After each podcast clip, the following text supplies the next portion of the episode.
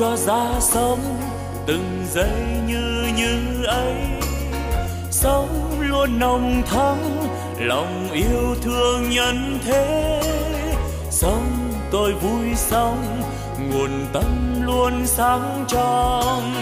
Sống an lành quá, lòng bao dung khắp nơi.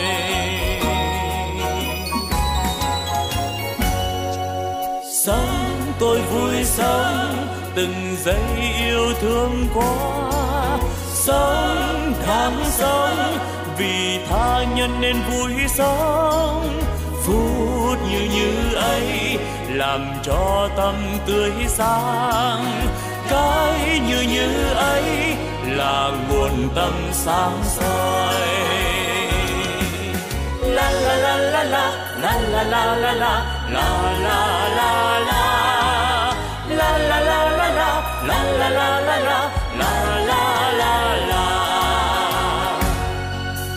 nếu hay ra thế đời ta luôn luôn mới sống yêu thương mãi từ nay yêu thương mãi sống an vui thế đời ơi ta vui sống sống như như xuân luôn thắm tươi.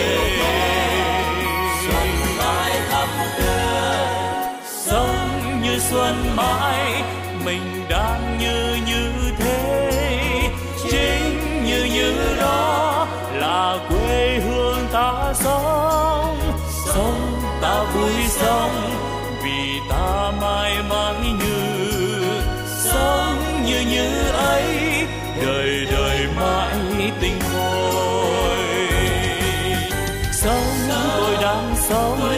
đời ơi, sao vui quá. Sống tôi đang sống vì đời quá tươi vui. Sống như đang sống, đời vui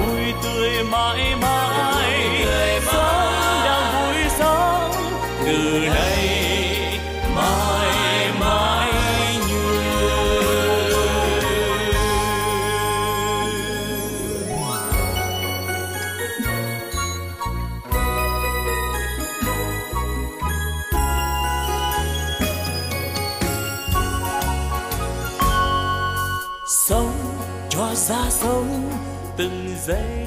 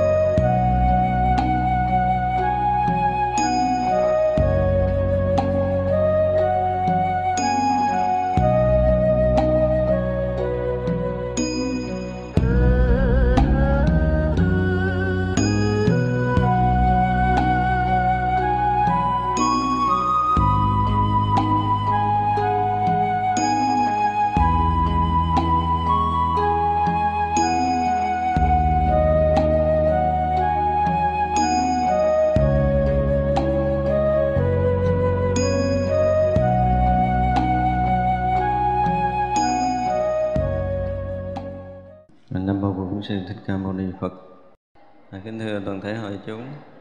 Chiều nay à, chúng ta sẽ học tiếp cái à, phần à, khổ diệt đạo thánh đế ở quan thượng thế giới. Chư phật tử, ở quan thượng thế giới, về khổ diệt đạo thánh đế, hoặc gọi là an ổn hạnh, là ly dục là cứu cánh thiệt là nhập nghĩa là tánh cứu cánh là tịch hiện là nhiếp niệm là thú giải thoát là cứu tế là thắng hạnh. À, đến cái phần à, đạo đế đạo đế ở cõi quan thiệt thứ nhất gọi là hành an ổn. Từ này chúng ta dễ hiểu hơn đối với đạo, một cái gì đó rất là yên ổn, là an lạc. Là khi nào người ta cảm giác ờ, đang sống trong yên ổn, đang sống trong an lạc, thì ờ, chúng ta biết rằng chúng ta đang sống đúng với đạo. Lúc nào đó mình bị bất an, bị đau khổ là biết rằng lúc đó chúng ta lìa thoát đạo lý rồi cõi nào cũng vậy cõi mình cũng vậy và cõi đó cũng vậy. Như vậy là tất cả những cái việc làm ngay nơi hiện tại được yên ổn, an lạc. Và trong vị lai cũng dẫn tới yên ổn, tới an lạc thì người ta gọi là, ở cõi đó được gọi là đạo ra hạnh an ổn, hạnh an lạc. Thì như vậy là cái việc làm ở hiện tại và tương lai của mình mà bị dao động bất an biết rằng chúng ta đi ngược lại với đạo. Thì à, đó là cái thứ nhất ở trong cái à, cõi giới quan phược thứ hai là ly dục. Ly việc này cũng dễ hiểu, đúng không? Tức là tất cả những việc làm mà nó lìa thoát cái dục vọng á, thì chỗ đó gọi là đạo. Còn nếu mà việc làm nó được thúc đẩy từ cái dục vọng thì cái đó không phải là đạo thì cái người tu là người luôn luôn làm, luôn luôn nghĩ, luôn luôn nói những cái việc mà lìa thoát cái dục vọng, lìa thoát cái dục tâm của mình thì người đó đang hành đạo. Cái này giống cái của mình không? Giống không? Nhưng ở đây mà chúng ta muốn làm cái gì tức là dục khởi. Chúng ta muốn nghĩ cái gì cũng là dục khởi, cái dục vọng thì à, chúng ta lìa đạo lý. Còn nếu như cái gì mà chúng ta làm không xuất phát từ cái gốc của dục, tức là lìa dục để mà làm, lìa dục để mà gợi khởi nghĩ, lìa dục để mà nói năng, thì cái đó là đạo. Thì cái này cũng dễ hiểu, không có cái gì cao xa, ha. Là cứu cánh thiệt, đạo là cái gì đó cao thâm à, mà chân thật cứu cánh có nghĩa là một cái gì đó cao. Như vậy là tất cả những cái gì mà đạt đến cái đỉnh điểm cao tột nhất thì cái đó được là, được gọi là đạo. Giống như ở cõi mình nó có gì?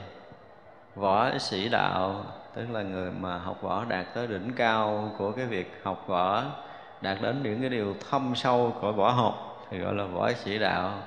Rồi là kiếm cũng vậy, đạt tới à, thứ nhất là cái ờ, cái thức kiếm tức là khi mà chúng ta học những cái chiêu thức chúng ta phải trở thành một cái bậc siêu xuất rồi. Và phải đạt tới cái gì nữa? Đạt tới kiếm ý. Tức là cái kiếm không còn đi theo cái chiêu thức mà theo cái ý của mình. Cái tác ý là cái đường kiếm nó đi. Và còn kiếm gì nữa? Kiếm khí. Thì đó là đỉnh cao của kiếm học. Người ta không dung kiếm mà người ta tác ý mình có thể bị đứt cái đầu của mình. Cái đó không ai đỡ được. Ra là nó đạt tới cái đỉnh cao. Thì như vậy là cái sự cứu cánh chân thật của đạo lý là một cái gì đó nó tột cùng tất cả những cái lý luận đúng, sai, hay, dở của thế gian. Trước mắt nó là như vậy. Thì nếu như ở thế gian này còn sử dụng cái điều đúng, sai, hay, dở dù là lý luận siêu xuất cỡ chừng nào, thì cái đó chưa phải là chỗ cứu cánh cùng tột. Cứu cánh cùng tột nó vượt ngoài tất cả những cái tâm lý luận, những cái thấy biết, những cái khẳng định, những cái phủ định của thế gian này. Nó cao tột hơn tất cả những cái lý luận đúng sai hay dở kia. Và nó đạt tới cái chỗ mà vượt ra ngoài muôn ngàn lý luận. Và nó đạt tới cái cảnh giới là vô tránh không không có lý luận nữa không có tranh. Thì cái thấy biết mà nó vượt ngoài hai bên vượt ngoài lý luận đúng sai đó và nó không bao giờ bị cái lý luận đúng sai bẻ gãy và không bao giờ bị ảnh hưởng bởi thời gian và không gian nữa thì chỗ đó được gọi là cái chỗ cứu cánh cùng tột à, chỗ cứu cánh thiệt á. Và cái kế nữa là cái nhập nghĩa từ nhập nghĩa có nghĩa là gì? Giống như bây giờ mình hiểu cái nghĩa đó nhưng mà mình không có nhập được. Đúng không? Như mình hiểu là đạo là cứu cánh, đạo là bình đẳng, đạo là chân lý, đạo là thanh tịnh, đạo là giác ngộ đó, nhưng mà mình hiểu thôi. Chưa có nhập. Nhưng ở đây, nhập vào trong đó mới được gọi là đạo. Giống như bây giờ mình hiểu tất cả các pháp, nó giống vô trụ. Đó là gần như ai cũng hiểu nhưng mà nhập vào cảnh giới vô trụ để mình không còn trụ không còn chấp không còn vướng không còn mắc bất kỳ một cái gì. Và không còn cái gì có thể chúng ta trụ lại được nữa thì lúc đó mới được gọi là nhập nghĩa. Thì cái đạo ở trong cái cõi này nó là một cái gì? Chân thật đòi hỏi con người đến để mà thấy chứ không phải đến để mà nghe. À, giống như nghĩa đức phật nó là đạo lý của chúng ta đến để mà thấy. Thì phải thực sự nhập trong cảnh giới chân thật để có thể thấu hiểu chân lý. Chứ chân lý không dùng cái đầu có thể hiểu được. Thì đó là cái đạo ở trong cõi hoan quan thường là tánh, cứu cánh. Tức là hồi sáng nói cái khổ nó là tánh. Tánh có nghĩa là cái gì nó cố định, nó thường hằng, nó không có bị thay đổi với thời gian và không gian. Nhưng mà tánh, đây là tánh cố cánh. Tức là cái chỗ cùng tột cái chỗ chân thật, cái đó không bị thay đổi bởi thời gian và không gian. Nó là một cái gì bất sanh, bất diệt, bất cấu, bất tịnh, bất tăng, bất giảm. Nó là một cái gì đó nó hiện hữu thường hằng, không bao giờ bị thay đổi. Dù cho chúng sanh phải sinh đi lộn lại muôn vạn kiếp sinh tử, nhưng mà cái đó nó vẫn thanh tịnh, sáng suốt, chưa từng bị nhiễm nhơ chưa từng bị động chưa từng bị thay đổi bởi cái việc sinh tử khổ đau của tất cả chúng sanh muôn loài. Thì đó gọi là cái tánh cứu cánh cái sự cứu cánh cùng tột, nó là cái gì đó mà thời gian không thể tính điểm được nữa. Thì đó gọi là tánh cứu cánh là tịnh hiện. Từ này chúng ta nghe cũng quen, thường thường chúng ta hay quen cái từ là tịch tịnh. Còn bây giờ ở đây dùng một cái từ ngữ tương đối cũng giống như vậy tức là sự thinh thanh tịnh hiện tiền. Gọi là tịnh hiện. Thì lúc nào nó cũng hiện hữu với sự thanh tịnh. Thời thời, khắc khắc đều hiện hữu sự thanh tịnh. Một người sống trong đạo rồi thì không có cái gì không phải là thanh tịnh với chính họ. Nếu có một phút giây nào đó con người ta thay đổi cái thấy nhìn không còn thanh tịnh nữa, có nghĩa là người ta không có phải là cái người thật sự sống trong đạo, không thực sự nhập lý giống như cái phần trên. Thấy chưa không thực sự thực sự nhập nghĩa, mà hiểu thôi. Thành ra khi mà ừ, chúng ta tu tập thì chúng mình thấy mình thanh tịnh, mình xả thiền cái mình thấy mình hết thanh tịnh rồi. Thì cái đó là cái gì? Cái đó là cái nhận định, cái thấy hiểu của thức. Chứ còn ở trong đạo lý không thể không thanh tịnh. Kỳ vậy đó. Làm kiểu gì nó cũng thanh tịnh đó cho nên có nhiều người nó nhận được tự tánh rồi, mà không biết làm sao con giữ được, không biết làm sao con sống được. Tôi nói, nhận cái tâm thức thì có, nhận tự thánh thì không có thay đổi. Tâm thức thì có lúc dày lúc khác lúc tỉnh, lúc mê, lúc sáng, lúc tối, lúc được, lúc mất nhưng mà trí thì nó không có chuyện sáng mê, nó là như vậy rồi. Nếu chúng ta thực sự là ở trong đó rồi thì không bao giờ có thể thay đổi được. Lúc nào cũng thường hằng, lúc nào cũng hiện hữu sự thanh tịnh một điều kỳ lạ là làm cái gì nó cũng hiện sự thanh tịnh, sáng suốt, thường hàng hết. Thì biết rằng là chúng ta đã nhập nhập đạo lễ. Còn lúc này lúc khác là không phải. Thấy chưa? Mình thì lúc buồn rồi, lúc vui, lúc thích thì cảm thấy cái việc tu nó hứng khởi. Lúc cũng thích thì việc tu nó lừ nhừ y như là xa rượu vậy đó, là thể như thua. Nó là chỗ nhiếp niệm.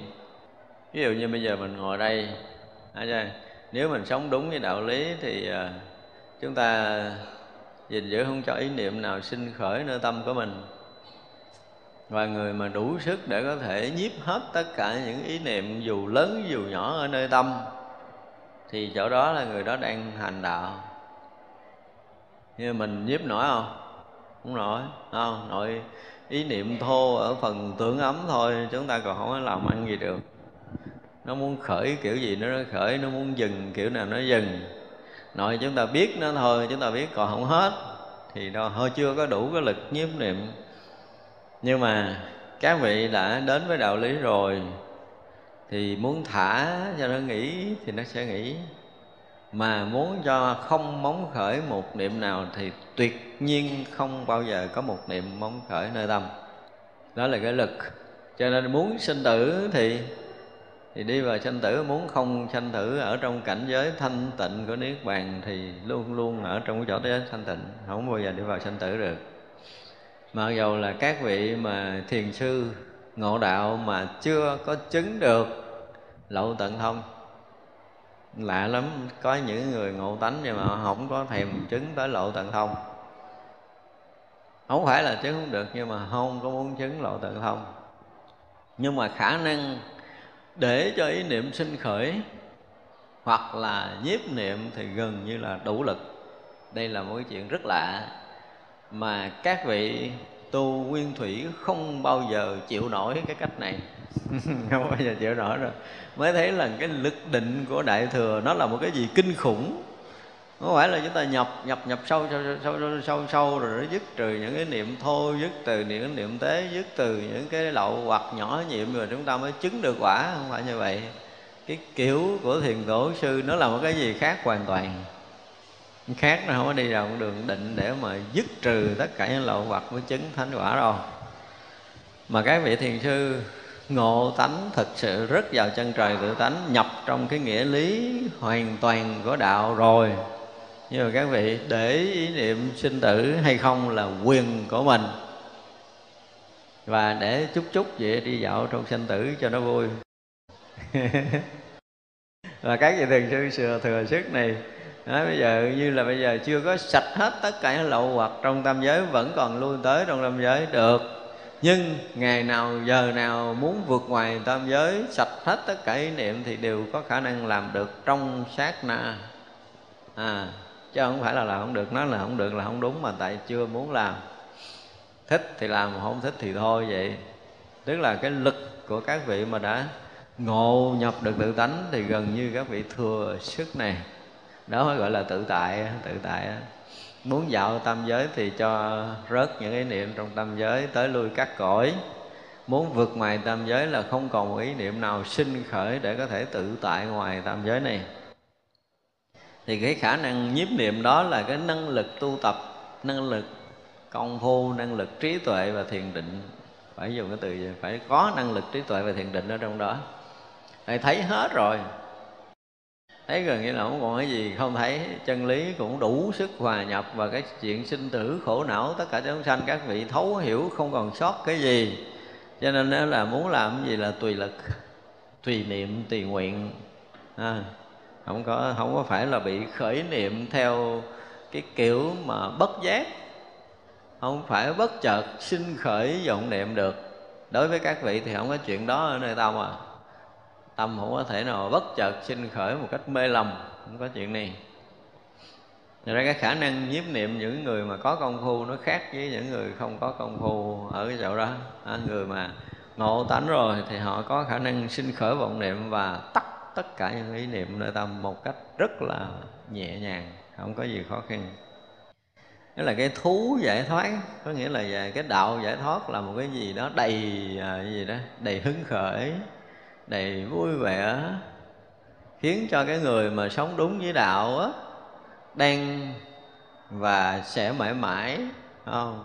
Sống ở trong cái sự giải thoát đi trong chân trời giải thoát, lặn hụp ở trong cảnh giới giác ngộ giải thoát. Không bao giờ có cái chút lui sụp nào. Còn có những người cũng thấy, cũng thích, đúng không? Ví dụ như mình đây bây giờ, mình đang tu, mình chưa đạt đến đạo lý thực sự, mình đang học đạo, mình đang tu tập. Như vậy là cái việc mà đến với đạo lý với chúng ta là tất cả những cái thiết tha, chúng ta cũng hứng thú, chúng ta cũng thú hướng tới cái chỗ đó nhưng mà chút à. Chút là lạnh không? Chỉ phát khởi một chút cái chúng ta cảm giác nó gì đó nó khó khăn cái gì đó nó xa xôi cái gì đó nó cao thâm dự vợi. Ờ, mình ờ, cái gì đó phàm phu mình ờ, căn cơ kém gì đó, tất cả những cái phàm tâm của mình bắt đầu nó khởi làm cho chúng ta mất cái thu hướng đến đạo lý.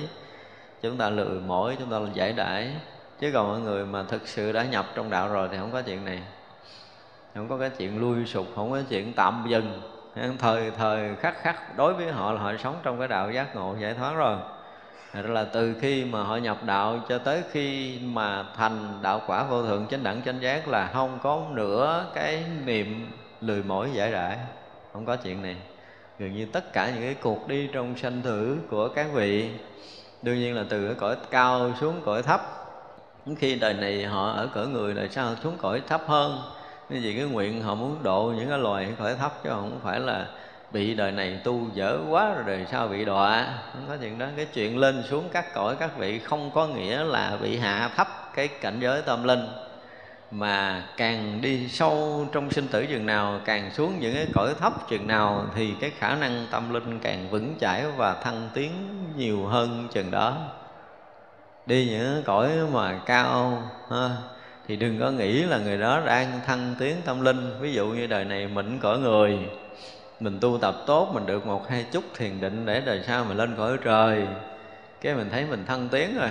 Đương nhiên là đúng chứ không có sai nhưng mà cái đó là những người mới bước những bước thang ban đầu vào con đường giác ngộ giải thoát để chúng ta từng bước từng bước chúng ta làm điều thiện, chúng ta tu tập thiền định để chúng ta đạt được một cái phần thăng tiến tâm linh, chúng ta thăng tiến trong cái việc sinh tử luân hồi của mình.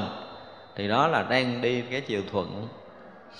Và khả năng kém cỏi chỉ có một cái là lần mò đang leo nấc thang.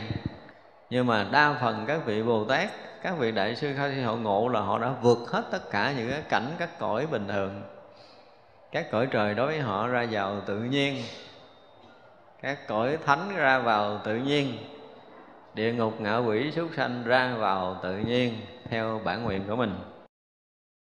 Thật ra là cái việc giải thoát nó là một cái điều gì đó với các vị là cái sự thu hướng tận cùng. Không có cái đường lui sụp.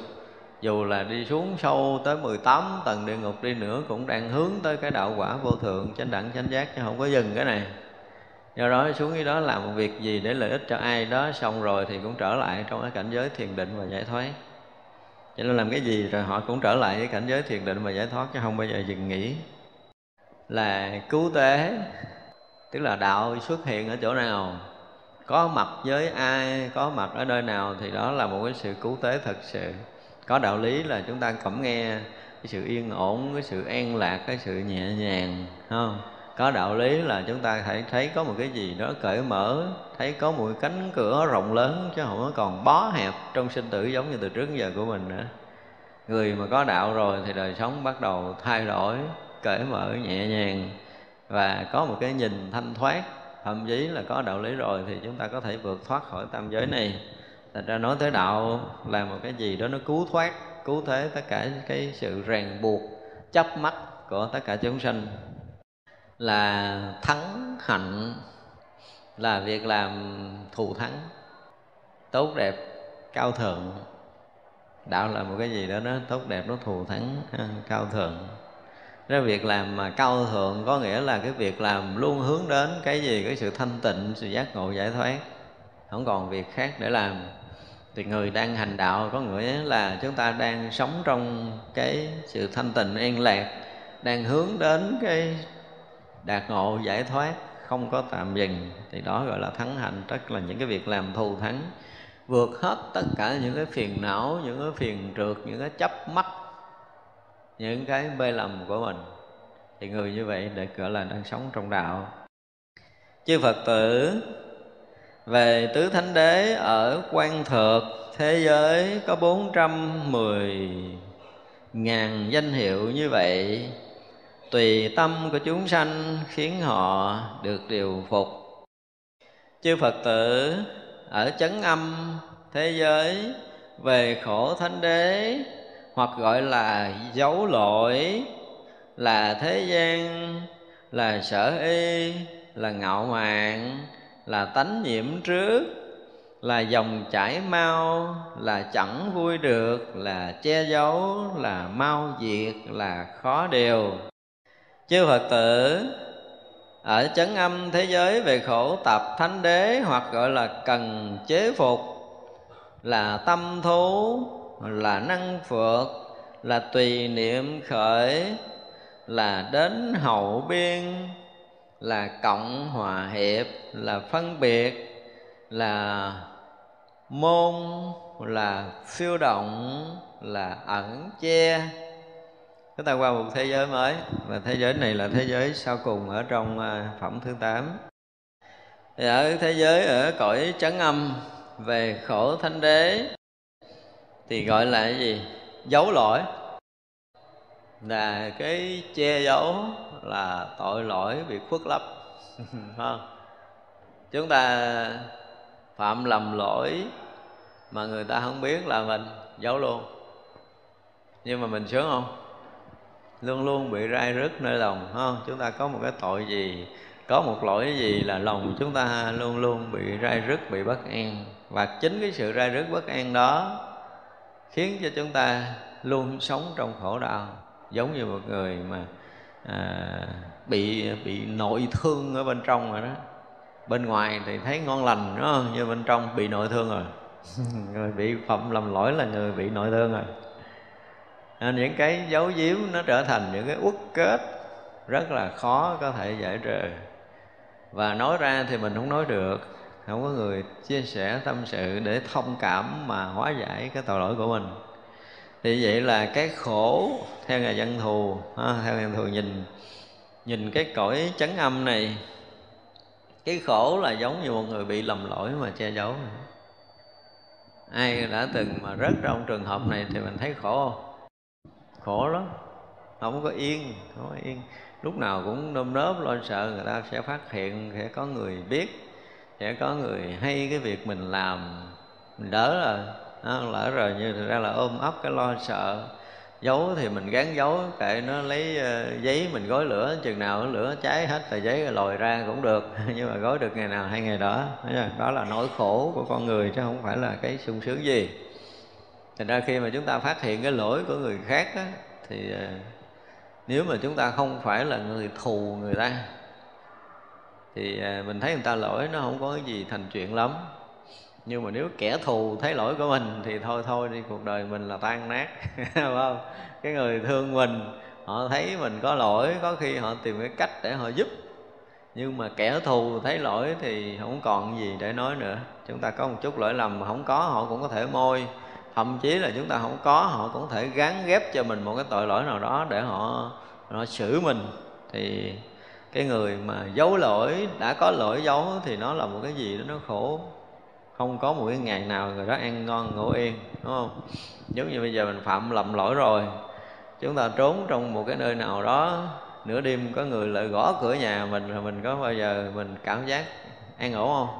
Không có rồi mình nghĩ là người ta phát hiện rồi, người ta tới người ta bắt mình lỡ như mình à, à, thấy đóng tiền của ai cái mình à, lén lén mình bỏ túi mình đi. Mình đi thì giữa đám đông mình nghe tiếng đi mạnh ở đằng sau nghĩ là người ta rượt mình cái mình đi lẹ hơn ví dụ vậy đó. Thì nó tức là mình lầm lỗi bất kể làm lỗi gì. Trong tất cả các trường hợp của những người làm lỗi che giấu đều là sự đau khổ. Thì cái cõi chấn âm này nó cũng giống giống như cái cõi của mình như vậy.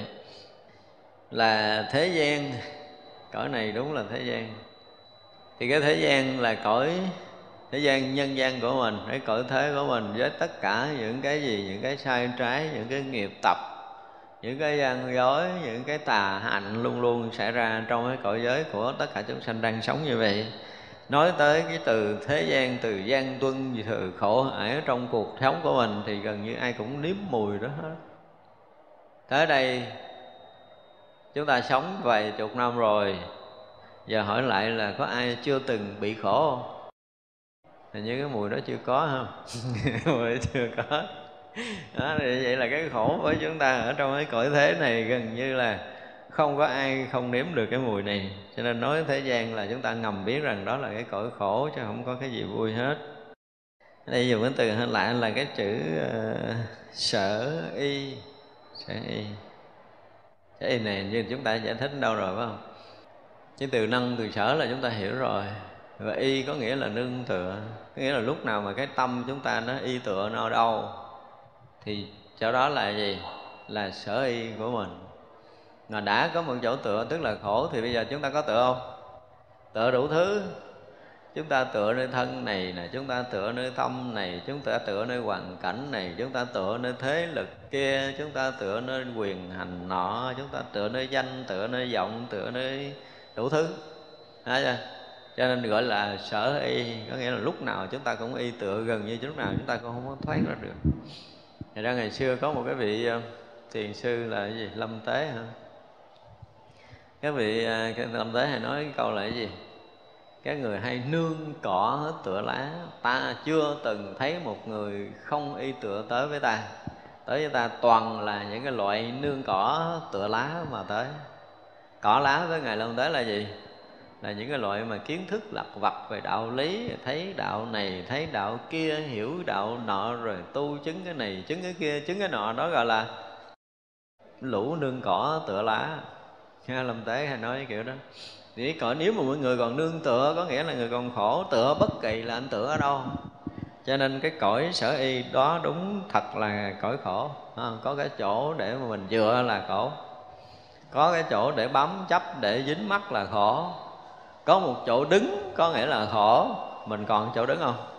Còn quá trời chúng ta đâu thoát ra được. Thì cái từ sở y nó là chỗ nương tựa, chỗ y tựa. Có chỗ để y tựa, có chỗ chấp thủ, có chỗ vướng mắt. Đó là cái chỗ khổ của mình. Cái cái là cái ngạo mạn ngạo mạn khổ không? Khổ.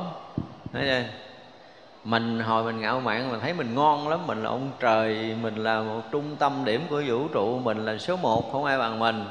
Cho nên ai á, gặp mình là phải coi trọng mình ai phải à, quý mến mình phải trân bốc mình phải à, mời mọc phải đón rước phải chào hỏi mình. Tự mình phong mình như vậy chứ thật sự là mình chưa chắc là mình được bằng cái móng tay của người ta.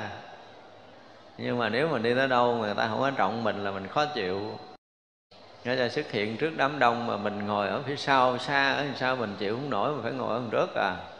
Mình ngồi ở trên cao kìa. Mình ăn là phải được người ta mời, người ta thỉnh. Bữa đó nó súng nhau nó ăn hết trơn rồi, nó không chừa miếng cho mình ăn, mình khổ không? Nghĩ mình không được nghĩ chỗ đàng hoàng, mình cũng khổ. Tức là mình không có được người ta coi trọng mình khổ là cái gì? Là do mình ngạo mạn, mình không có khiêm tốn, không có khiêm nhường chứ nếu như mình à, khiêm nhường, mình nhường cho người ta ngồi hết tất cả những chỗ đẹp, ở tất cả những chỗ ngon, ăn thực phẩm ngon, mình cảm thấy hạnh phúc chưa? Hạnh phúc. Là mình đang tu cái hạnh khiêm nhường. Mình chấp nhận mình đứng sau, mình ngồi sau, mình ăn sau, mình ở sau, mình là người thấp nhất. Thì không còn cái chỗ thấp hơn mình nữa, thì mình ở chỗ đó. Là không bao giờ bị ai à, đè mình rớt xuống bậc nào nữa hết đó lại đứng dưới đất rồi. Đúng không? Nhưng mình đâu có chịu gì đâu mình đòi mình ở nấc thang trên trời cho nên mình té đau Thật ra là mỗi một khi mà chúng ta bị mất cái vị trí, bị mất cái gì đó mà chúng ta cảm giác đau khổ có nghĩa là chúng ta đang rất là ngạo mạn. Chính do cái ngạo mạn nó làm chúng ta khổ. Và một người ngạo mạn thì đi đâu đụng đó. Chống đâu cũng có vấn đề. Không có yên, ngồi vậy đó người ngạo mạn ít khi nào mà sống một ngôi thường tập thể mà người ta im lìm được chừng một vài ngày, không có đâu. Người thế nào cũng quậy ra chuyện mà không biết là chuyện gì. Tại vì một người ngạo mạn là một người đầy gai góc, xây chỗ nào cũng đụng người ta hết á. Mình lớn mà, đi hai tay không kịp ship vô rồi mới chống chống chống chống ra nè, đi đừng tỏ quẹt người ta cho có chuyện. Thật ra mọi người mà sống trong tập thể ba ngày, bảy ngày có chuyện là biết rằng người đó rất là ngạo mạn. Và đương nhiên là sẽ có những cái hậu quả của cái việc hậu mạng của mình. Sẽ là tự mình làm cho mình bất an. Nếu tự nhiên nếu như giữa tập thể mà đừng có động đậy gì thì đâu có chuyện gì xảy ra đâu. Mình phải làm cái gì đó cho nó ra chuyện mình mới chịu không? Thể hiện mình là cái người ờ, ăn trên ngồi trước mình là cái tay to mặt bự gì đó nó mới ra chuyện. Chứ còn thực sự thì nếu mà người bình thường không có à, chúng ta sống bình thường tự mình khiêm nhường, tự mình khiêm tốn thì không có chuyện gì. Thành ra chính cái ngạo mạn nó sẽ là gây rất là nhiều cái phiền nhiễu cho cuộc sống của chúng ta, gây rất là nhiều sự bất an cho chính mình. Thì đó là cái khổ mà tự mình phải gieo rắc cho chính mình. Là tánh có nhiễm trước, khổ có nghĩa là sẽ nhiễm trước mà dụng từ là tánh có nhiễm trước. Có nghĩa là chúng sanh trong cái cõi này là liên tục nhiễm trước, không biết cách để tháo gỡ cho thấy cảnh là dính, nghe âm thanh cũng dính, ngửi mùi cũng dính, xúc chạm cũng dính, nghĩ ngợi cũng dính. Không gần như không có chỗ nào mà không dính, không mắc, không có chấp. Và đụng tới mà dính mắt rồi thì thôi thua rồi.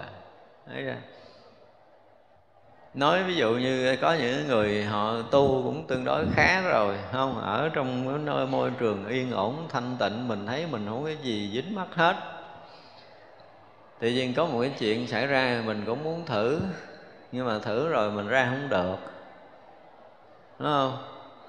Giống như bây giờ à, đang ăn uống, cơ thể nhẹ nhàng, cái thèm món gì đó thì mình chỉ ăn thử thôi, ăn thử cái nó thèm nữa, cái ăn thử cái nó thèm nữa, ăn thử món nữa, cái nó thèm món nữa, cái nó thử hoài, nó thèm hoài. Nó thử đâu có dừng được đâu, nó thử nó không có dừng. Nó thì gọi là tánh chấp trước, có nghĩa là chúng ta bị dướng mắt dướng mắt dướng mắt và gần như không có cái chuyện gì mà chúng sanh làm không bị dướng mắt. Hiếm lắm. Những người tu tập thì họ có một cách gì đó để họ làm, họ phải không bị nhiễm trước. Tức là cái thấy nhìn của họ nó thù, phù hợp với đạo lý rồi. Những cái việc làm của họ ở trong cái đời sống này là một cái gì đó nó nó phụ thuộc chứ nó không có chính. Nhưng mà những người chưa biết đạo lý rồi, một cái cơn thèm của họ nó trở thành cái núi thèm ăn thôi, trở thành cái núi. Trời ơi, cái món đó mà nó khởi lên rồi ở trong đầu của mình mà ăn không có được là không bao giờ ngủ được. Nằm đó mà trần trọc, lăn qua trở lại.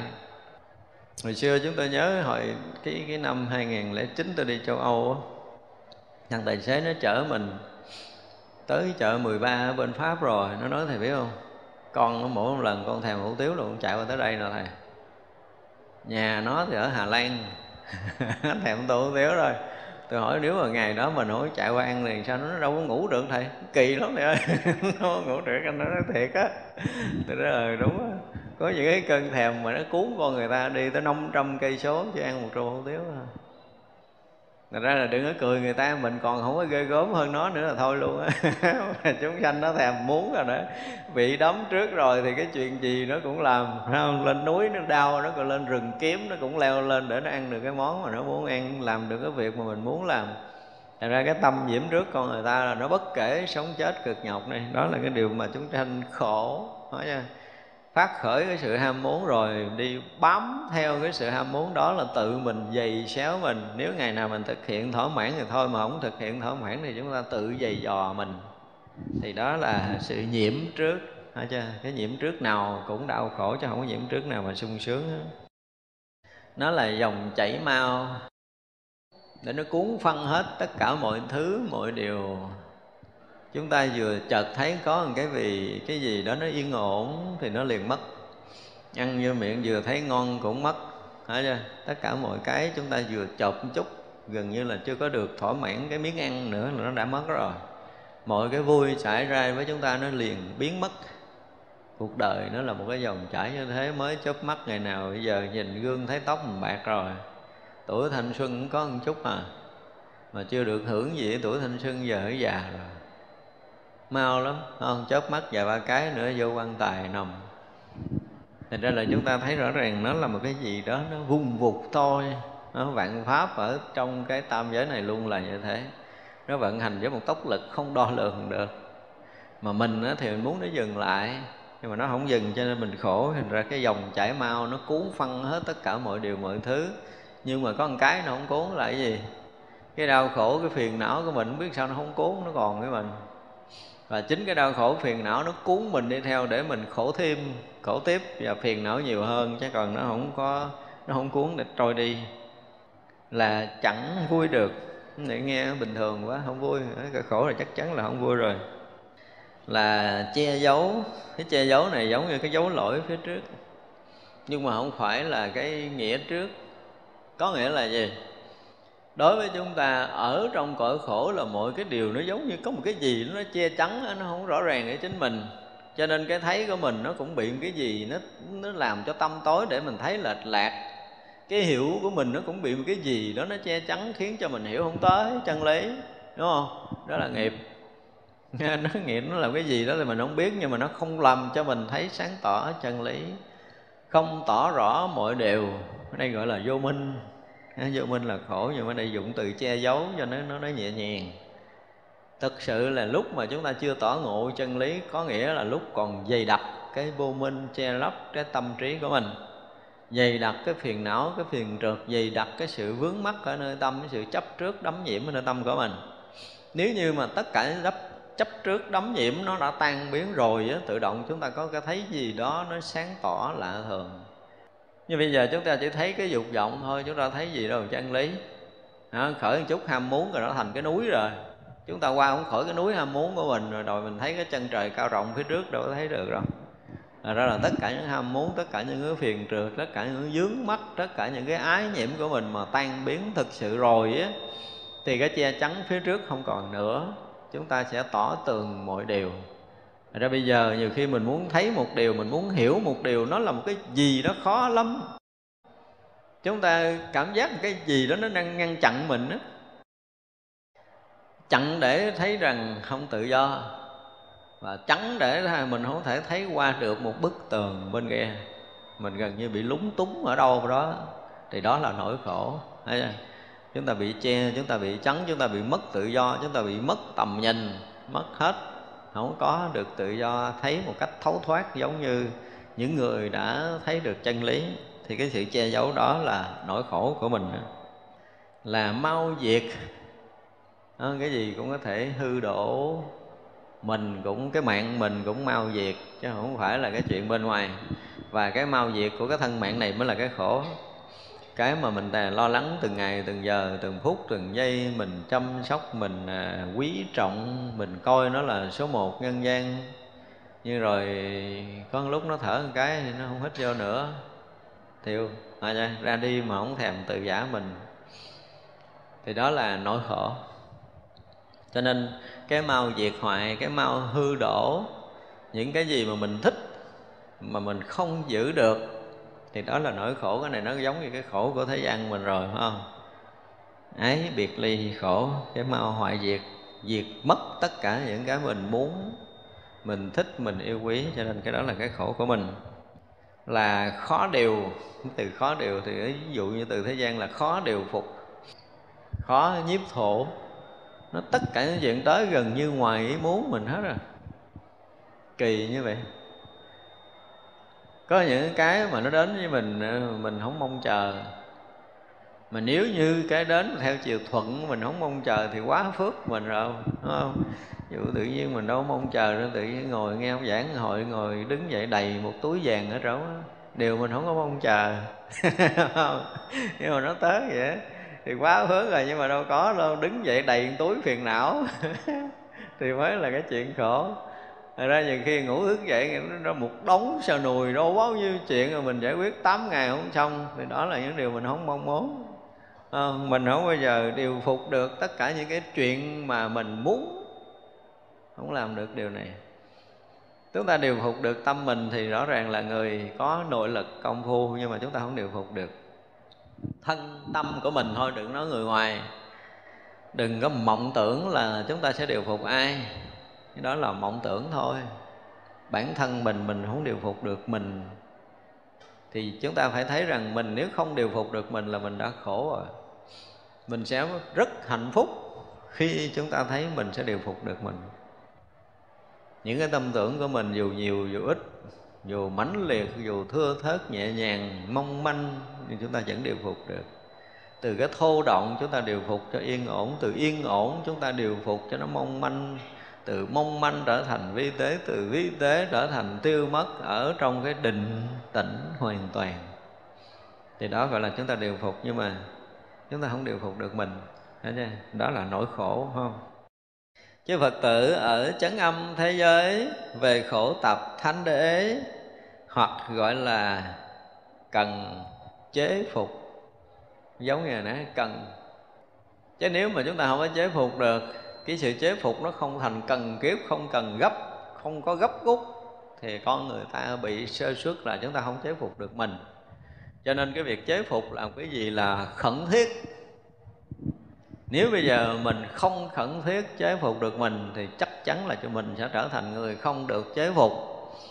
À, mình không chế phục được mình có nghĩa là là nguyên nhân của khổ chưa? là tâm thú cái này hơi bị nặng rồi nha. Là tâm thú chứ không phải là tâm thánh. Tâm thú. Rồi phòng tâm mà nghe nó nhẹ một chút mà chơi chửi tới cái tâm thú là nghe nặng nề là cái gì đó, nó thấp thổi gì đó, nó đê hèn. Mà người tâm thấp thổi đê hèn là nguyên nhân của khổ. Cho những cái đòi hỏi của mình, những cái muốn hưởng thụ của mình trong cuộc đời này mà càng thấp thổi chừng nào thì càng lộ cái gì? Thú tánh nhiều chừng đó. Những cái thụ hưởng dục vọng càng mong muốn nhiều chừng nào có nghĩa là thú tánh của chúng ta nó lộ ra nhiều chừng đó. Gọi là tâm thú nó bắt đầu nó lộ ra. Điều này nó đúng chứ không phải nó sai đâu. Những người mà muốn thỏa mãn dục vọng thì thú tánh nó hiển lộ. Với những người nào mà muốn xa lìa dục vọng thì mới tâm thánh nó hiển lộ. Hai cái này khác nhau cho nên ngày nào mà chúng ta còn muốn cái gì mà thỏa mãn cái dục vọng riêng của chính mình, có nghĩa là thú tánh lộ rồi, tâm thú lộ rồi, là thấp thổi đê hèn, nó lộ rồi thì chắc chắn là chúng ta sẽ không đi con đường lành được, không đi đường tốt được. Là năng phượt tức là hay phiền trượt phượt là phiền trượt, là xấu là dở là hư đốn là hư hoại là vướng mắc là tệ hại là thấp hèn. Năng trượt nó là tùm lum cái nghĩa như vậy. Như vậy là à, chúng ta làm cái gì mà nó thấp thổi nó đê hèn nó dính nhiễm làm phiền người khác làm bất an tâm mình nó làm ảnh hưởng cái sự nghiệp chung ảnh hưởng cái lớn lao cái cao đẹp vân vân, tất cả những đó gọi là năng phượt nói một lời, mít lòng người ta. Nghĩ một cái suy nghĩ không có tốt cho người khác. Hành động một việc làm làm người khác bất an, thì đó cũng là một cái dạng năng phượt bây giờ bao giờ mình nghĩ mà có lợi cho số đông thấy chưa? làm mà lợi ích cho nhiều người, nói một câu nhiều người được yên ổn, an lạc, thì mới hết cái phiền, hết cái phượt nhưng mà chúng ta chưa làm được điều này, ha ngày nào suy nghĩ lời nói và hành động của mình luôn luôn lợi lạc lợi ích cho số đông, đem lại hạnh phúc cho chư thiên và loài người. Đó là cái chuyện chúng ta thoát khỏi cái phiền rực. Là tùy niệm khởi. Đó, hồi nãy là gọi là không nhiếp phục, bây giờ là tùy niệm khởi. Chúng ta làm là luôn là bị cái gì? Bị dục niệm. Nó khởi lên, nó khiển mình, nghe lời mà làm theo, đúng không? Chứ chúng ta vào đâu có phát khởi từ sự thanh tịnh để mà hành động đâu. Không có. Cho nên là những cái việc làm những cái lời nói của mình là cũng bị niệm dục niệm nó khởi rồi nó điều phục nó điều khiển chúng ta theo ý niệm chứ chúng ta gần như là không có cái gì mà à, ở trong cái định tĩnh cả. Cho nên tất cả những cái việc làm đều tùy niệm khởi là đến hậu biên. Ha. hậu biên có nghĩa là cái gì? Đến phía sau đến bên ngoài đó, đi ra ngoài rìa đi ra vòng ngoài chứ không có đi vào trung tâm không có đi vào trong cái chỗ chính yếu. Chúng ta thấy mình quyết tâm mình làm điều gì đó nhưng mà mình có chính yếu không? Không hiếm lắm. Người mà không đi ở hậu viên có nghĩa là đi vào trung tâm. Rồi đi đi vào đi vào trung tâm là đi đâu? Trung tâm của đời sống của mình là đi vào ở đâu? Yên ổn an lạc hả chưa mà chúng ta động có nghĩa là chúng ta đi ra hậu biên rồi chúng ta dao động, chúng ta bất an, chúng ta không vững vàng, chúng ta không hướng thượng, thì rõ ràng là chúng ta đi ra ngoài. Thấy chưa? Mình hiểu cái từ đi ở ngoài. Hướng ngoại, Phóng tâm. Đó là nguyên nhân của khổ. Khi nào chúng ta hết hướng ngoại, Hết phóng tâm, Thì chúng ta sẽ sẽ hết đi vào con đường đau khổ. Thì đó là cái khổ tập thánh đế là đi vào con đường hậu biên hướng ngoại hướng tâm. Đi vọng động, đi ờ, không bao giờ chúng ta giữ được cái sự yên ổn, thanh tịnh cho bản thân mình. Là, cái đây gần như là cộng hòa hợp. Cộng hòa hợp là vậy, hồi sáng mình nói chữ hòa hợp rồi, phải không? Chữ hòa hợp trong cái khổ. Thánh đế là cộng hòa hợp với ý nghĩa là cái gì? Cái cái cái cái sự dướng mắt, rồi cộng thêm sự dướng mắt gọi là cộng hòa hợp. À, chúng ta hết cái dướng mắt cái này chúng ta thêm cái dướng mắt khác rồi, rồi thêm cái sự dướng mắt khác rồi thêm cái sự hòa nhập khác. À, hòa nhập nếu mà hòa nhập cho chân lý hòa hợp chân lý thì khác. Còn cái này chúng ta hòa hợp trong những cảnh giới bất an đau khổ dính nhiễm trần tục. Như vậy là chúng ta tiếp tục hòa hợp trong cái cảnh giới bất an tiếp hòa hợp trong cái cảnh giới trần tục để đắm nhiễm thì đó là nguyên nhân của khổ khổ là sự phân biệt. Cái này dễ hiểu rồi, phải không? Còn phân biệt là còn khổ. Khổ là cái chữ môn thôi. Môn là cửa. Còn có một cái chút đường đi, còn có cánh cửa để chúng ta bước là còn khổ. Nghĩa là nó tóm là vậy.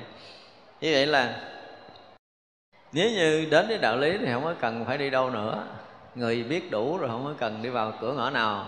Không không cần đi con đường nào đạo lý nó vốn hiện tiền, thanh tịnh, bản nhiên rồi. Nhưng mà bây giờ mình còn cái ờ, hướng để mình đến, còn cửa để mình đi, còn cách để mình làm, có nghĩa là còn khổ. Vì một chữ môn có nhiều nghĩa như vậy. Thì tất cả mọi cái hướng đi của chúng ta đều là tất cả các cửa ngõ, các định hướng mà chúng ta sắp sửa đến. Thì nếu mà chúng ta còn một cái hướng nào đi, còn hướng nào đến, tức là chúng ta sẽ sẽ còn nếm cái hương vị khổ.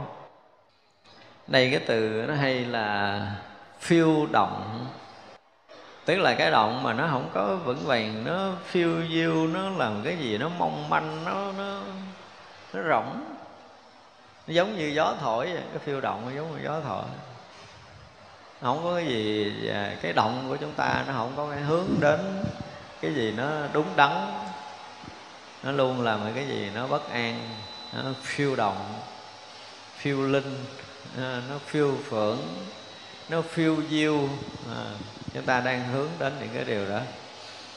Thật ra là nếu mà nói tới cái động của chúng ta thì cái hướng động của chúng ta nó nó là một cái gì mà chư Phật nói nó là vọng rồi đã rồi vọng thì nó lại là cái gì nó không có thật nhưng mà chúng ta lại chấp. Chúng ta chấp trong đó thì ra chúng ta bị khổ. Thật ra cái khổ làm cái gì nó nó phiêu động ha. cái động mà nó không có cái gì nó bền chặt cái gì nó cũng mong manh cái gì nó cũng dễ tan biến chứ không có cái gì chắc chắn cho mình. Và cái ẩn che như hồi nãy mình nói là nó che giấu cái này nó ẩn che. Chân lý thì thực sự là lúc nào cũng hiện tiền nhưng mà mình á, thì tìm hoài không thấy. Khổ dễ sợ khổ dễ sợ luôn mà lúc mà chúng ta càng muốn tìm á thì càng bị che mắt, kỳ á, càng muốn tìm lại càng không thấy. Mà đến lúc mệt mỏi ngã răng ra mình không muốn tìm nữa thì nó lộ hoài.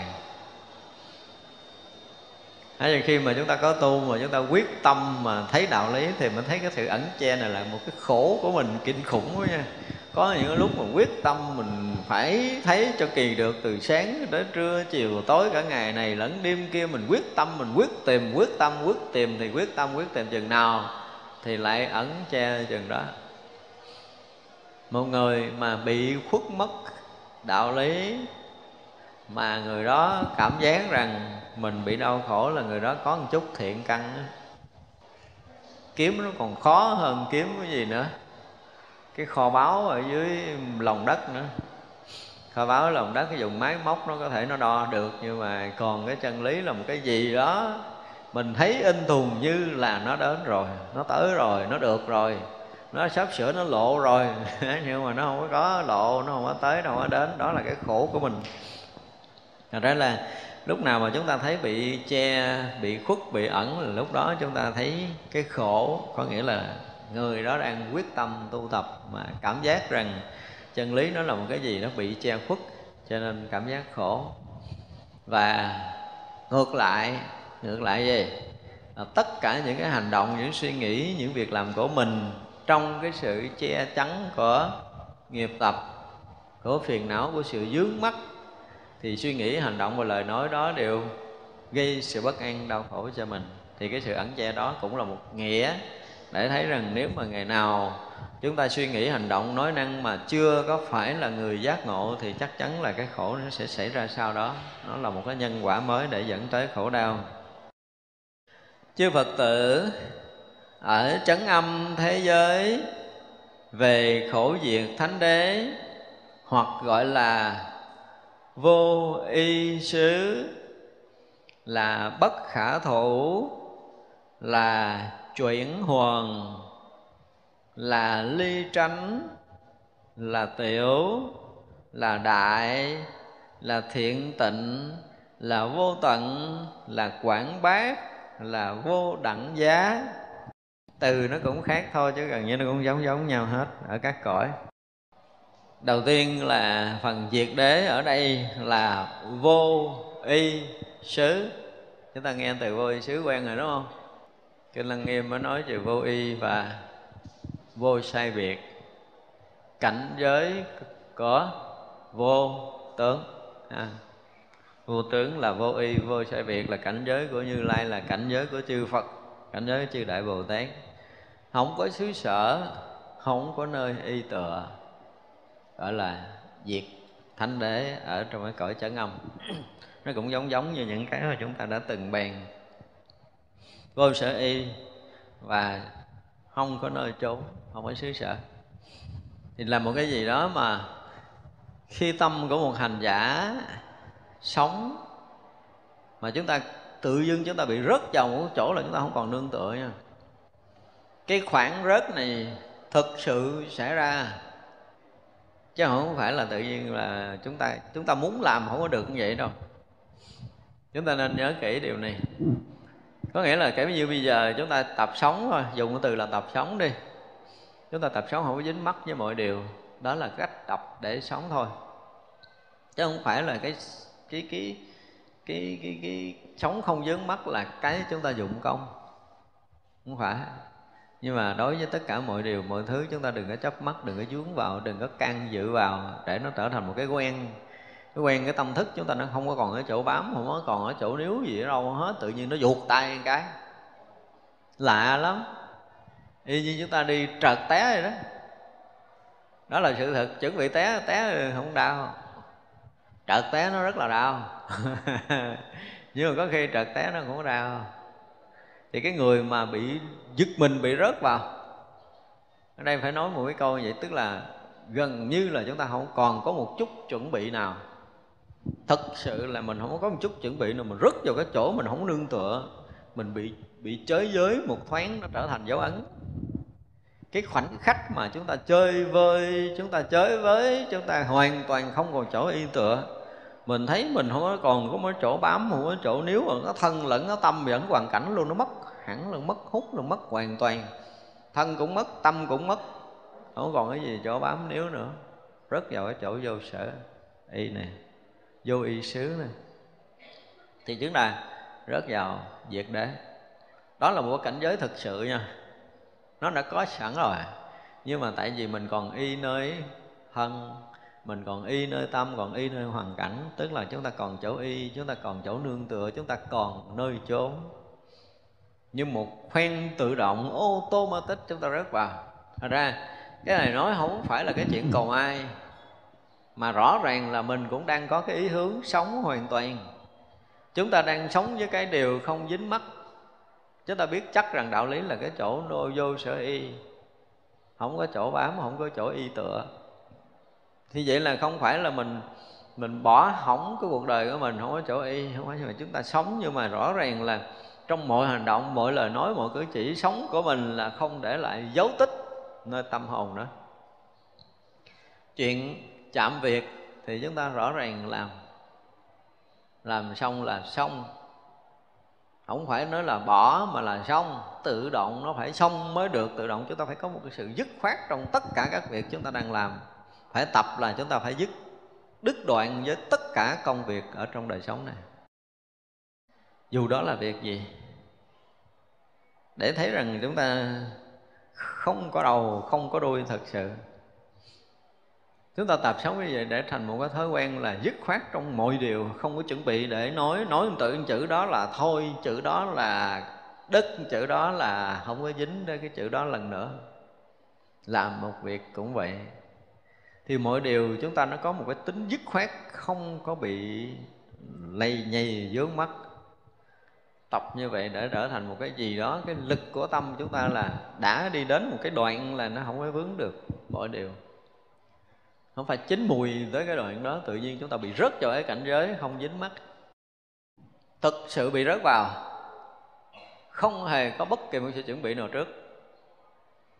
Ít nhiều gì thì nó cũng có những cái dấu hiệu để báo, có nghĩa là đối với những cái chuyện danh lợi, tiền tài, những cái chuyện ăn uống, ngủ nghỉ với mình, những cái chuyện sinh hoạt ở trong đời sống cá nhân của mình. Hồi xưa đụng tới một cái là mình phải phiền muộn, phiền não, mình phải nhớ nhung, mình buông không được, mình bỏ không được nhưng bây giờ cái chuyện phiền muộn nhớ nhung buông không được, bỏ không được là nó mất rồi. Chạm tới mình nó tự nó tiêu tán hết mọi điều. Chạm tới là tự tan biến hết. Thì như vậy là dấu hiệu chuẩn bị chúng ta rớt vào cái cảnh giới vô ý xứ. Và một ngày nào đó tự nhiên mình ngủ, mình cũng có thể rớt vô. Mình đi, mình cũng có thể rớt vô, đang ăn uống, nghỉ, ngủ gì cũng có thể rớt vào cảnh giới này. Đó là một cái gì đó rất là bất chợt mà bất chợt đó, tất cả những tâm thức đều bị chết mất đi, cho nên mình không có tựa tâm thức được. Thân bắt đầu tan biến mất. Chúng ta ở một cái chỗ là gần như không biết chỗ nào. Ở chỗ mà không biết chỗ nào, hoàn toàn mới mẻ một lần xảy ra trong cuộc đời của chúng ta. Thì lúc đó được gọi là vô y sẽ rất vào cảnh giới đó thực thụ. Bám không được ở đâu hết đó ngã mình muốn bám bám không được, nó không có còn đâu để mà mình bám pháp muốn bám bám không được thân tâm hoàn toàn biến mất. Thì cái sự hiện hữu không có nơi trốn đó là chỗ vô sở y đó là cảnh giới vô tưởng nhưng mà không phải là hiểu này được đâu. Nói thì nói như vậy nhưng mà thật sự không phải chỗ để dành cho tâm thức hiểu.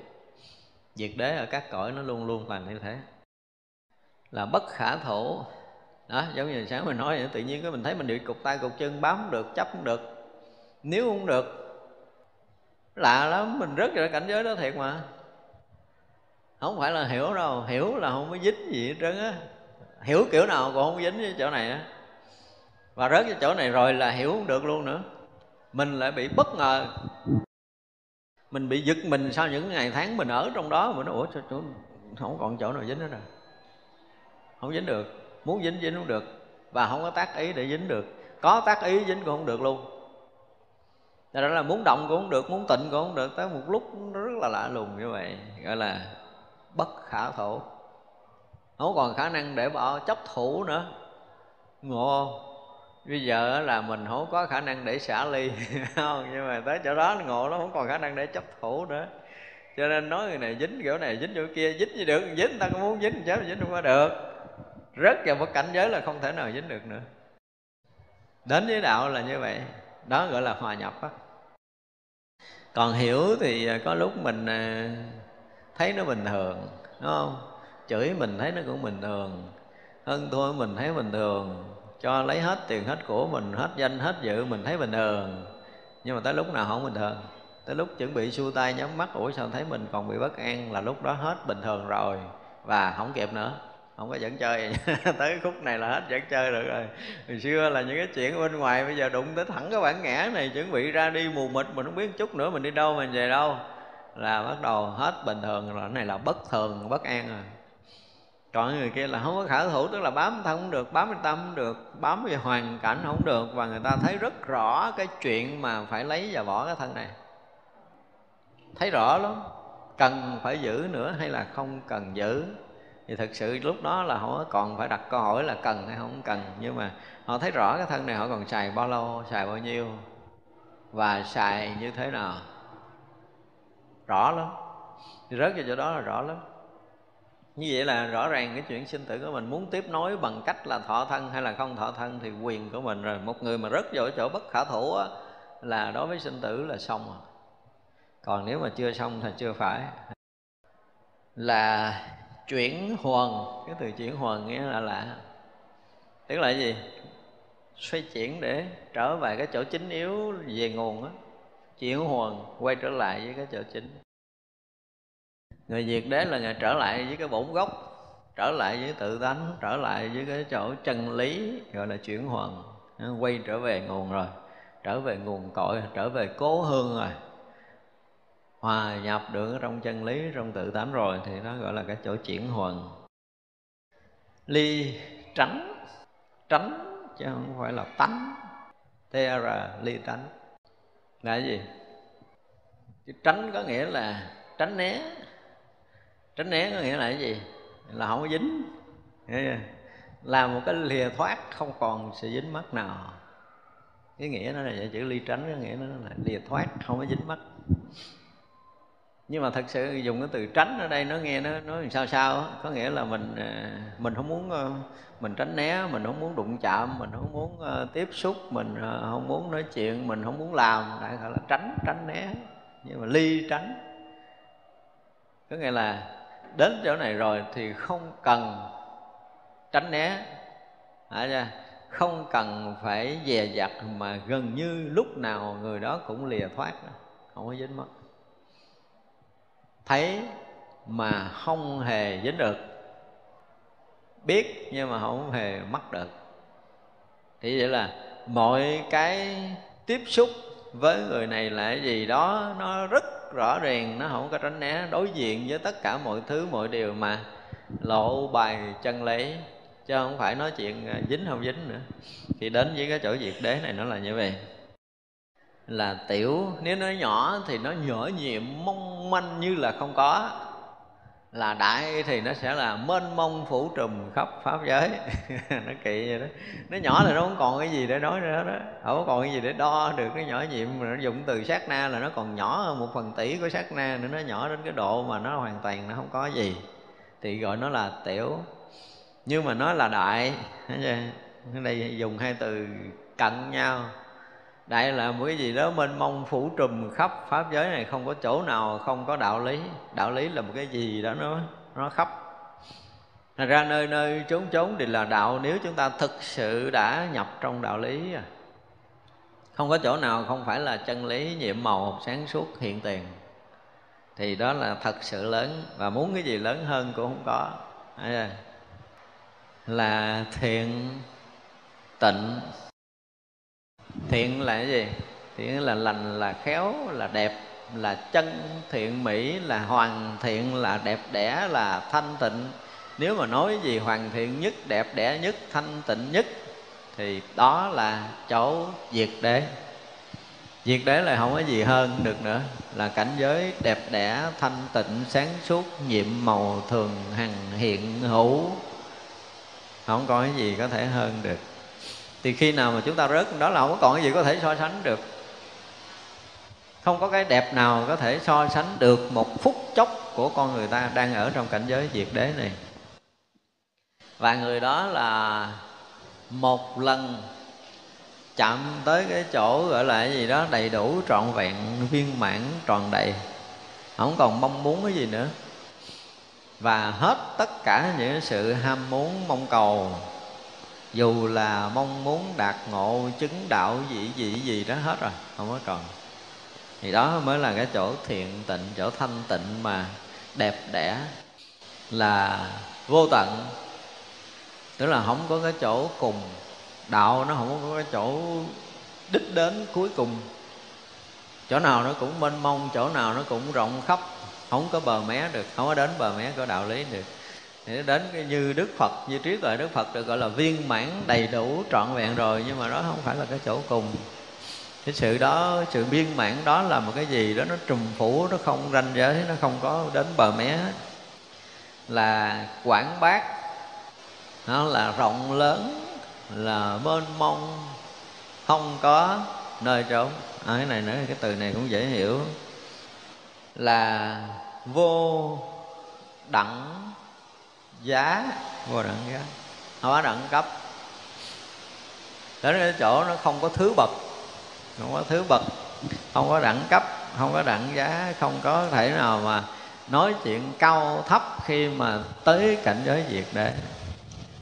Thì gần như đó là cái chỗ mà không có còn so sánh, phân biệt được nữa. Vô đẳng giá là hết hết đường để có thể so sánh, phân chia cao thấp. Và một ngày nào đó một người hành giả tự dưng rớt vào cái chỗ mà chúng ta không có thấy cao, thấy thấp được. Tức là chỗ này là cảnh giới bình đẳng tuyệt đối như trước giờ mình đã từng học. Thì đó gọi là cảnh giới của diệt đế. Cái bình đẳng cũng không phải là cái để cho mình hiểu, mình thấy đâu. Nó cũng là một cảnh giới để cho tâm của hành giả nhập vào khi mà chúng ta tới cảnh giới bình đẳng một cái điều rất kỳ lạ là mình thấy cái này khác cái kia không được.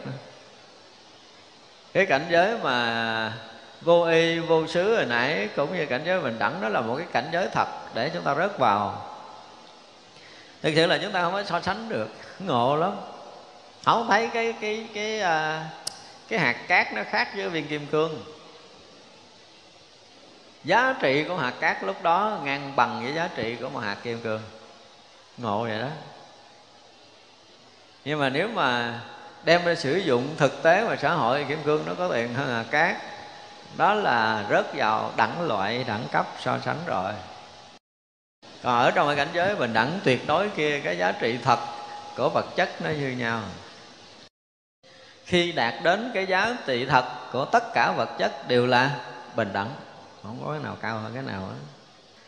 Chư phật tử ở chấn âm thế giới, về khổ diệt đạo thánh đế, hoặc gọi là quán sát, là năng tồi địch, là liễu tri ấn, là năng nhập tánh, là năng địch đối, là vô hạn nghĩa, là năng nhập trí, là hòa hiệp đạo là hằng bất động là thù thắng nghĩa. Có một số từ ở đây hơi lạ. Đạo đế nó là sự quán sát. Sự quán sát. Chúng ta nghe từ quan sát nó quen, đúng không? Nhưng mà ai cũng lầm hết. Quen nhưng mà lầm gần như là hết thế giới luôn. Cái quan sát, ví dụ như sự quán sát. Như mình ở đây mình dùng cái từ là quán chiếu là cái từ là quán sát. Có nghĩa là mình dùng cái thấy biết của mình để mình nhìn một cái sự việc gì đó. Ví dụ như mình dùng cái à, thấy biết của mình nhìn lại để mình thấy vọng tưởng. Mình à, quán thân bất tịnh, mình quán tâm vô thường. Đó là một cái dạng quán sát, đúng không? Nhưng mà quán thân á, hoặc là quán tâm thì khi chúng ta nhìn thấy cái thân, cái tâm của mình, thì đó là một sự quán sát. Nhưng mà mình cho nó vô thường, tâm mình là vô thường thì còn là quán sát không? Cái đó là kết án, chứ không phải quán sát. Đúng không? Nó là nó đang hiện hữu như mình nói nói là vô thường. Mình nói nó là tốt, mình nói nó là xấu, mình nói nó là hay, mình nói nó là dở, có nghĩa là gì? Mình đã kết án mình đã đúc kết, mình đã kết luận cái sự việc. Mình đã đóng khung, mình đã dính mắt. Chứ mình nói mình thấy tâm vô thường đâu phải là mình tu. Nhìn lại kỹ coi. Nhưng mà người ta không thấy chuyện này, người ta nghĩ là quán cái tâm vô thường là mình đang tu. Là một người không hề có một cái chút tu tập để không thấy ra được cái sự thật là khi mình quán cái tâm là vô thường, có nghĩa là mình đã kết luận sự việc chưa? Kết luận rồi mà khi kết luận đó là cái gì? Là cái kiến thức chúng ta đã học hiểu về tâm. Thì có nghĩa là thấy tâm, tức có nghĩa là chúng ta thấy cái kết quả mà mình đã được học hỏi chứ không phải thật thấy tâm. Thật thấy tâm thì nó không phải vô thường. Thấy tâm là thấy tâm, nhưng mà quán tâm vô thường là một điều tào lao nhất luôn. Một người không có tu. Và dạy người ta sai lầm anh quán nó là này, có nghĩa là gì? Anh phải kết luận giống như tôi, đúng không? Và mình học, mình thấy ông thầy kết luận hay quá, cho nên mình bắt chước ông thầy, mình kết luận giống như ông thầy mình. Bây giờ đem cái khung vô thường, chụp vô cái tâm, thấy tâm nó chụp mày vô thường vô thường vô thường vô thường, thì giờ thấy gì là vô thường vô thường vô thường? Có nghĩa là mình nhìn cái khung vô thường của mình. Mình nhìn cái kết luận vô thường từ khi mình đã học với ông thầy, chứ đâu phải là mình tu đâu vậy mà cũng là công phu mấy chục kiếp về trước của người ta rồi. Một điều quá sai lầm, đúng không? Thì cái đó không phải là sự quán sát. Sự quán sát không mang cái kết luận đến sự vật, sự việc nào đó mới được gọi là quán sát, là quan sát, là nhìn. Sự quán sát, sự quán chiếu là một cái nhìn trong sáng ở đây chúng ta nói đây để chúng ta nhớ lại tứ niệm xứ đức phật kêu là quán tâm, quán thân, tức là chúng ta nhìn về thân, nhìn về tâm của mình với một cái nhìn trong sáng nhất mà không mang bất kỳ một kiến thức nào vào. Có một chút kiến thức là sai chứ không có là quán được. Có chút kiến thức là mình đã nhập vào cái gì? Không phải nhập vào cái cảnh đó mà nhập vào kiến thức của mình. Mình hiểu về nó trước khi mình thấy ví dụ như cái chị kia mình nhìn, ồ, cái bà đó nó xấu xấu là cái gì ạ xấu là không đẹp, đúng không? Là da xấu là cái gì đó, xấu xấu xấu, mình xấu một loạt luôn. Lỗ mũi thấy nó cũng kỳ cục miệng cũng vô duyên, cũng mắt xếch xếch gì gì đó, mình ngồi mình lầm bầm, cái đó là cái xấu, nhưng mà có phải không? Phải cái đó là cái xấu của cái bà đó không? Không phải, đó là tất cả những kiến thức xấu ở nơi tâm mình nó hiện ra khi mình nhìn thấy một người thì vậy là người đó không phải là người xấu, mà là kiến thức xấu của tâm mình. Mình phải thấy được cái lỗi người tu là phải thấy được cái lỗi này. Đó thành ra là khi mà cái từ quán sát nghe nói thì gần như ai cũng thuộc rồi, nhưng mà tôi nói là lầm cả một cái thế giới, lầm cả bao nhiêu cái thế hệ về cái chữ quán sát này rồi, khiến cho người ta đi vào cái chuyện tu tập đều sai lầm. Nói tới đây chúng ta mới thấy rất là rõ, nếu mà chúng ta quán sát là thấy nhìn, quan sát, nhìn ngắm mà không mang theo bên sau nó bất kỳ một cái ý kiến nào. Mới được gọi là quán sát. Có nghĩa là cái thấy của mình về sự vật không được quyền áp đặt nó là cái thứ gì hết. Tự nhiên quán thân bất tịnh à? Quán thân bất tịnh là cái gì? Đó là thân này là có phận quế, có cứt mũi, có cứt gái, có cứt ghèn có gì đó tùm lum tà la lôi cho một đống cái đó rồi lầy nhì ra cái mình, đưa vô tâm của mình, cái mình nhìn cái thân của mình. Rồi nhìn vô cái thân của mình nó là thấy có cứt có đáy có hôi, có thúi, có nhơ, có nhớp có gì đó mình lôi một đống ra. Cái đó ở đâu à? Nó trong đầu của mình đó, đâu. Chứ đâu phải mình quán cái thân. Cái đầu mình nó dơ sẵn rồi giống như mang kiến màu đen rồi rồi không bao giờ nhìn trời sáng được. Vì nhìn cái thân cái nó thành bất tịnh à. Đó là một loại bệnh chứ đâu phải loại tu. Quán thân bất tịnh là một loại bệnh tâm thức. Nó bị dính mắc trong cái kiến thức mà mình đã học được. Rồi mình nhìn sự vật bằng cái kiến thức bệnh hoạn của mình. Mà vậy mà nói là tu á.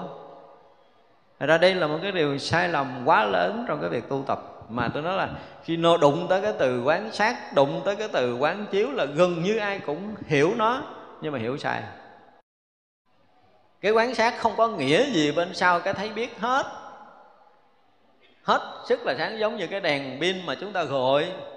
Không, thì nó chỉ có được sáng để nó thấy sự, làm cho sự vật lộ ra thôi, chứ nó không có làm thêm cái gì à. Đúng không?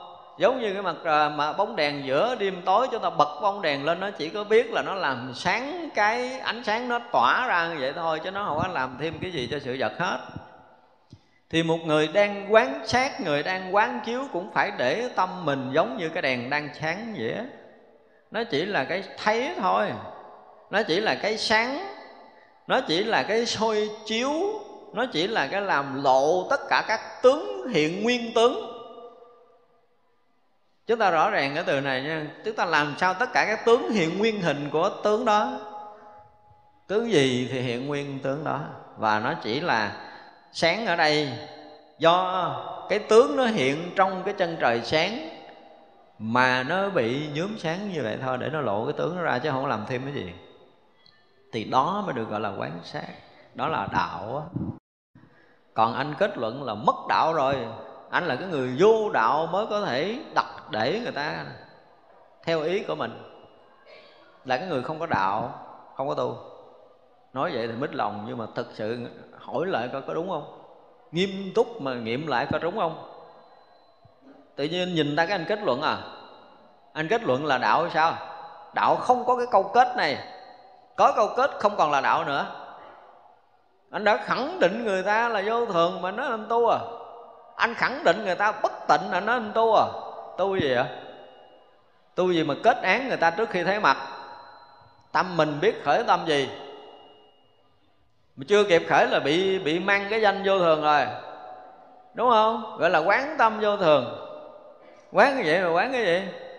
Tức là môi kiến thức vô thường được đặt ra trước mắt để là thằng nào lú đầu ra, tao đem cái mũ vô thường tao chụp vô mày. Chứ đâu phải tu đâu. Thực tế là không có chút nào tu hết đó mà là sai lầm một sai lầm bao nhiêu thế hệ rồi. Không có thể nào mà gọi là quán tâm vô thường gọi là tu được hết đó sai lắm. Vì vậy là cái từ quán sát là một cái từ mà rất là nhiều người hiểu lầm ở trong kinh Phật. Quán sát không có nghĩa gì bên sau nó hết. Nếu anh đặt bất kỳ một ngữ nghĩa nào, một khái niệm, một khẳng định nào, một phủ định nào trên sự vật và hiện tượng Thì anh không phải là người quán sát cho nên nói ở đây để chúng ta nhớ lại cái bài kinh tứ niệm xứ mà khi bắt đầu tu thiền tứ niệm xứ là chúng ta sẽ quán tâm một cách rất là trong sáng và đúng đắn nhất như lời Đức Phật dạy, đừng có lầm nữa. Đem cái từ quán sát này ra để nói chuyện khắp cái thế giới tu hành. Gần như là chúng ta kiếm một người nói đúng, không có lệch lạc quá nhiều, quá sai trái rồi. Cần phải nói lại. Không nói lại rất là nguy hiểm cho thế hệ mai sau tu cái gì mà tự nhiên cái đặt người ta? Quán thân bất tịnh, quán tâm vô thường, quán pháp vô ngã, quán thọ thì khổ, thọ là khổ. Nó cũng nương theo một cái số từ ngữ gì gì đó Đức Phật nói nhưng mà hiểu lệch điều Đức Phật dạy cho nên là sanh nhiều cái chuyện sai lầm. Thật ra cái từ quán sát này chúng ta phải chiêm nghiệm thật tỏ tường trở lại để chúng ta không lầm công phu nữa. Nha. Ở đây cái đạo lý là một cái gì đó nó sáng suốt, rõ ràng. Cho nên mọi cái hiện tượng, mọi sự vật đều hiện ra trong cái sáng suốt, rõ ràng, không lầm lẫn đó thì được gọi là quán sát. Cái nghĩa quan sát là như vậy tức là thấy biết tỏ tường. Cái sự hay biết tận tận không có thêm cái gì, không có thêm kiến thức, không có thêm ý thức, không có thêm phân biệt, không có thêm phân định, không có khẳng định, không có phủ định. Đó được gọi là quán sát hoặc là quán chiếu. Nghĩa của quán chiếu là như vậy. Chúng ta đừng bao giờ làm thành ra nói chữ đạo chung chung ở tất cả các cõi đều là sự quán sát là đúng chứ không phải là sai.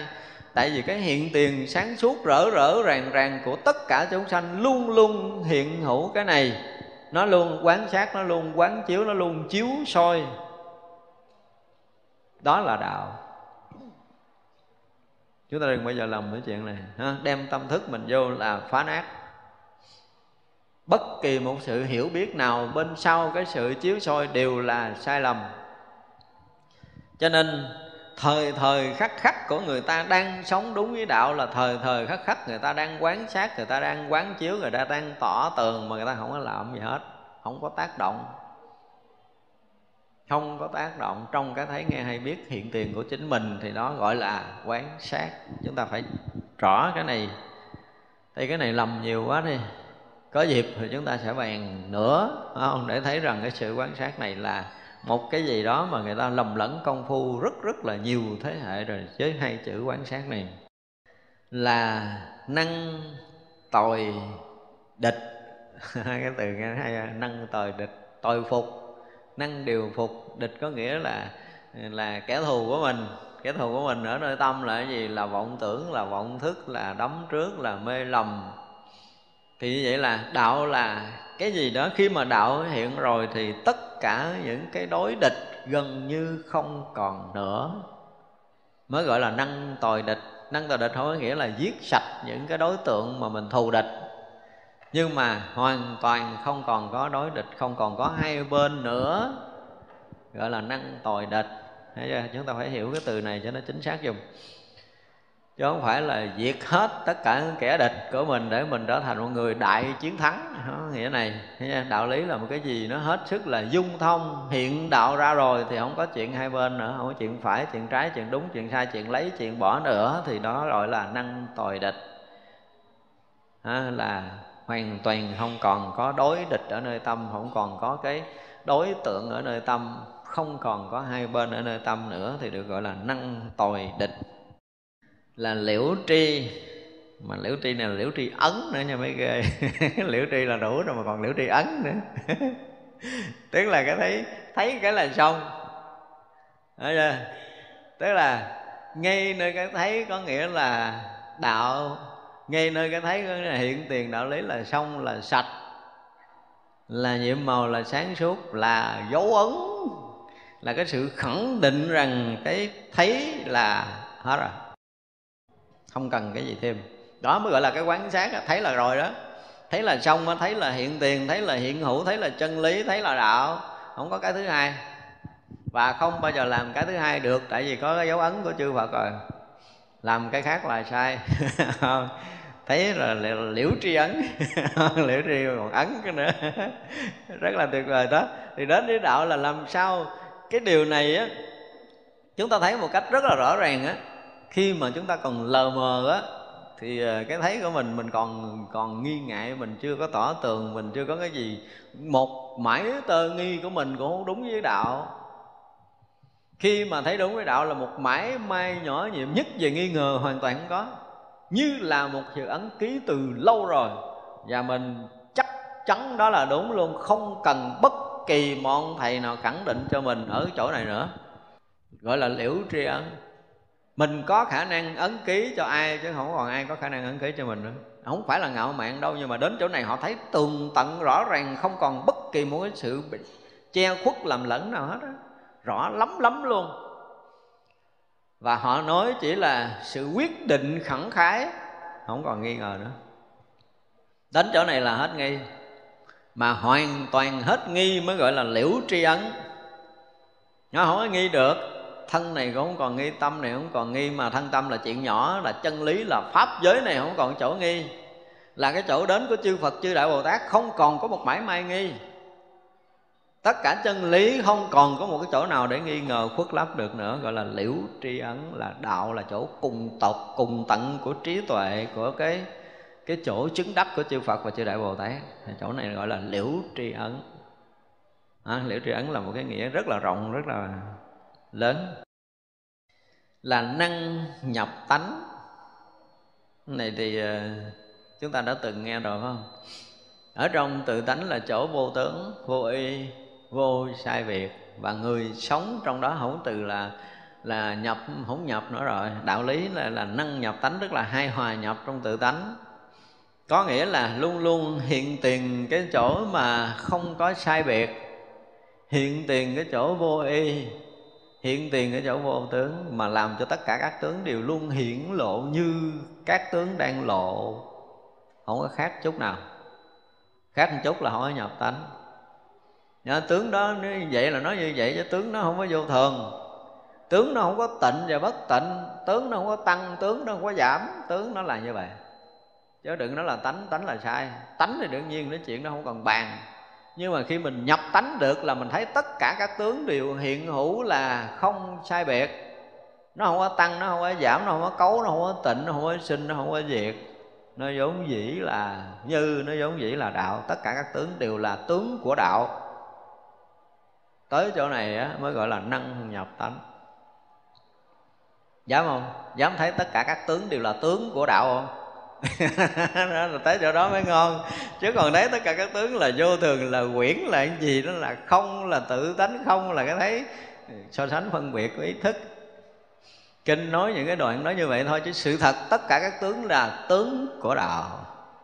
Vì ở chân trời đạo cho nên nhìn gì nó cũng thành đạo hết à, cho chúng ta đã rớt vô trong đạo lý rồi. Thì mỗi mỗi đều là đạo chứ không còn khác. À, mỗi mỗi đều là vô tướng là vô sơ y đều là thanh tịnh đều là là phật tướng. Tất cả tướng đều là phật tướng tất cả tướng đều là hiện tướng của đạo. Thì chừng đó mới thấy trọn vẹn là đạo là gì. Ha cho nên gọi là năng nhập tánh là như vậy. Đó. Không có trí tuệ của Phật đạo hiện tiền thì chúng ta thấy lệch lạc đủ thứ đều, phải chưa? Do chúng ta đầy đủ trí tuệ rồi, thì gần như mỗi cái thấy đều là đạo lý, đều là chân lý cả. Nếu mà chúng ta thấy lệch chút là không phải là năng nhập trí, ha. trí tuệ luôn luôn phát sáng rạng ngời. Chứ không nói nhập và không nhập nữa, trí tuệ luôn luôn tỏa sáng và cái tỏa sáng đó là không bị bất kỳ một cái gì có thể ngăn trở được, lúc nào cũng tỏa tường. Và trí thì nó không có kèm theo sự so sánh. Trí nó không có kèm theo sự phân biệt. Trí nó không có nhỏ nhiệm phân chia. Nhớ như vậy khi nào mình còn phân chia, còn nhỏ nhiệm, mình còn khẳng định, mình còn phủ định thì biết lúc đó không phải là cái nhìn của trí ngày nào mình thấy còn vị trí ở đâu đó là ngày đó mình chưa phải xài trí. Chúng ta nên biết như vậy ha? Thì vậy là chúng ta nhập trong trí có nghĩa là đã có cái gì? Nghĩa là trí bát nhã phải không? Mà trí bát nhã hiện tiền rồi thì, thì mọi cái hiện tướng đều là là bát nhã. Nếu mình thấy một cái gì đó mà không phải là bát nhã thì lúc đó mình không có trí không có trí. Thấy cái gì khác với đạo thì lúc đó mình không có trí là người không có trí. Mà xài cái khác không? Xài thức hay là xài cái gì đó chứ không phải xài cái trí tuệ. Là hòa hiệp đạo. Đó, ở trên là hòa hiệp ờ, cái gì đó. Hòa hiệp tánh đúng không? Đây gọi là hòa hiệp đạo nè. Đến cái phần đạo đế, cái từ hòa hiệp nó khác. Cái kia là hòa hiệp là cái gì? Tức chúng ta hòa nhập, chúng ta bị hòa trộn, chúng ta bị lẫn lộn ở trong sinh tử. Còn ở đây cái sự hòa hiệp với đạo lý có nghĩa là người đã rớt vào chân trời đạo lý giống như mình nói. Thì như vậy là cái người này không còn có bất kỳ một mãi may riêng tư nhỏ nhiệm nào của mình cả. Mất hoàn toàn cái mình đi mất hoàn toàn cái ngã. Không còn có một cái nhỏ nhiệm của bản ngã nữa. Đối với mình, đối với đạo lý, cái bản ngã là một cái rất là nhỏ nhiệm một mãi tơ nhỏ nhiệm của riêng tư ngã chấp không còn nữa. Thì lúc đó là lúc chúng ta đã hòa nhập vào cảnh giới vô ngã. Thực sự là chúng ta được hòa nhập. Thì lúc đó hành giả sẽ hiện diện chúng ta dùng cái từ là hiện diện. Mất cái riêng rồi thì chúng ta mới là hiện diện. Cái sự hiện diện này không phải là nhận đạo hay là thấy đạo hay là nhập đạo mà là sự hiện diện. Nha, chúng ta dùng cái từ rất rõ là chúng ta đang hiện diện, đang hiện hữu. Thì sự hiện diện hiện hữu chính là ta sự hiện diện của cây cỏ lá hoa chính là ta hư không vũ trụ này, chính là ta, chứ không ta không phải là thân, không phải là tâm này. Nó là sự hiện diện, sự hiện hữu. Định nghĩa đạo là gì? Là sự hiện hữu. Người nhập đạo là gì? Là người đang hiện hữu. Tất cả sự hiện hữu đều là đạo không có khác được. Và như vậy được gọi là hòa nhập đạo. Và không tìm một mãi may sai khác được và cũng không tìm một mãi may ẩn khuất gì được nữa. Nó lạ lùng như vậy là mỗi cái đều hiện tiền. Và chỉ là sự hiện tiền thôi. Hiện tiền nó không có trước, không có sau. Tức là không có thời gian, không có không gian. Hiện tiền là hiện tiền. Hiện hữu là hiện hữu. Hiện hữu là sự hiện hữu đó. Không có thể khẳng định được, không thể phủ định được một kiểu rất là kỳ cục. Mình rất vào cái chỗ mà không khẳng định được, không phủ định được, không phúc mất được và không bao giờ bị lung lay, lung lạc, không bao giờ bị di động, bị bị xê dệt, không bao giờ bị sai trật cái gì hết trơn. Nó là nó.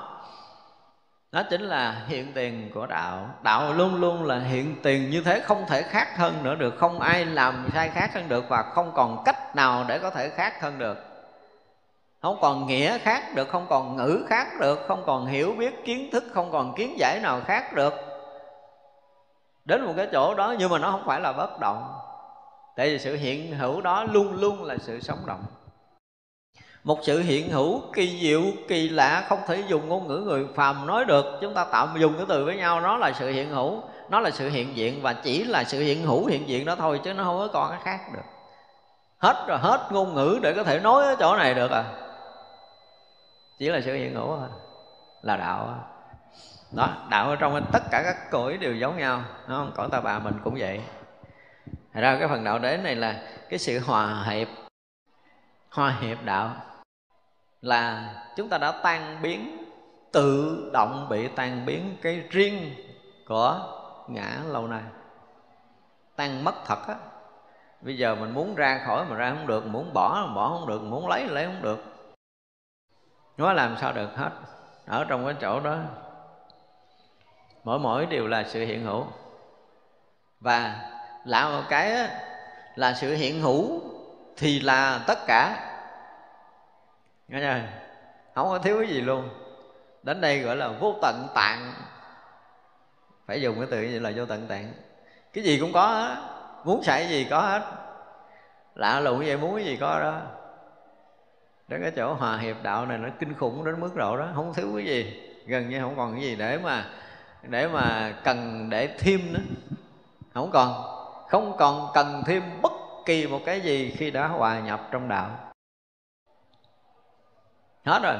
Tan biến mất hết tất cả mọi cái để chỉ là hiện hữu đó thôi chứ không còn cái gì khác. Đó gọi là hòa hiệp đạo. Là hằng bất động. Chữ này cũng dễ làm người ta lầm. Nó gần như là một cái gì nó nó, nó không động được không thay đổi được bởi thời gian và không gian cho nên nó không động. Không thay đổi không phải là một cái, cái gì nó nó cô đặc. Từ bất động là cái gì nó cô đặc nó chết cứng là không đúng. Nó hết sức là linh động hết sức là linh thông. Mà cái sự linh động linh thông nó không ai có thể thay đổi được nó. Không ai có thể thay đổi được sự linh động linh thông nhiệm màu đó. Cho nên được tạm gọi là bất động. Không thay đổi không xê dịch được. Nó luôn luôn sống động, hiện tiền sống động, hiện tiền sống động, hiện tiền với một tốc lực mà máy móc chưa có máy móc nào đo được hết, cho nên nói là bất động. Bây giờ khoa học phát triển nó mới có thể đo được trái đất mình nó giận nó quay trên cái cái cái hư không này với cái vận tốc nào đó. Là nó ra ngoài, nó đo được, nó đặt máy móc, nó đo được. Nhưng cái kia không có máy để đo. Cái đạo không có máy nào có thể đo được nó nhanh đến mức độ là không còn cái tốc độ nào, không còn vận tốc nào rồi có thể đo, cho nên người ta thấy nó bất động. Giống như mình giờ mình ngồi đây mình thấy đất, mặt đất mình bất động, đúng không? Mình thấy mình đang ngồi một cái chỗ yên nè, chỗ nên chỗ bất động. Chúng ta đang ngồi trên mặt đất bất động vì chúng ta nhỏ hơn quả địa cầu này quá. Chứ bằng một cái gì đó chúng ta nhìn lại là quả địa cầu là đang quay, đang di động. Nhưng mà chúng sanh đang ở trong quả địa cầu này thấy bất động cũng như tất cả chúng ta mà thấy tự tánh nó là bất động, nhưng mà thật sự tự tánh nó vận hành. Tự tánh không phải di động giống như quả địa cầu. Mình dùng cái từ vận hành của cái lực vũ trụ này thì nó không phải là sự di chuyển. Vận hành nhưng mà không phải là sự di chuyển. Và một cái sự vận hành với một cái tốc độ kinh khủng không có máy nào có thể đo được nếu không có vận hành thì không có sự sống của toàn vũ trụ này. Chính cái sự vận hành đó mà làm cho toàn vũ trụ này sinh sôi nảy nở, sinh sống, hoạt động.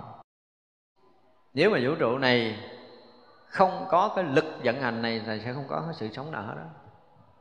Cho nên lực vận hành này luôn sinh ra tất cả mọi sự sống trong vũ trụ này. Và vận hành với một tốc lực lớn quá khiến người ta thấy nó bất động chứ nó không phải là một cái cái gì cô đạch và cứng ngắc, không di động, không có nghĩa đó. Từ bất động này, tức là không thay đổi về cái việc vận hành kinh khủng của nó, chứ không phải là nó chết lặng một chỗ. Do đó, nếu mà chúng ta công phu, chúng ta hiểu hai chữ bất động này là không có khởi là ừ, là cứng ngắc, là yên định hoàn toàn, thì chúng ta đi vào con đường định thì sai lầm. Không có đúng đâu là thù thắng nghĩa. Không còn cái nghĩa lý nào có thể so sánh được với đạo cả. Không có. Không có cái gì có thể dùng từ là đẹp là cao là hơn. Không có.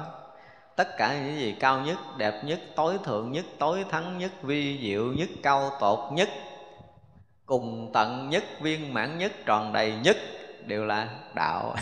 Đạo nó là tất cả những cái đó đó.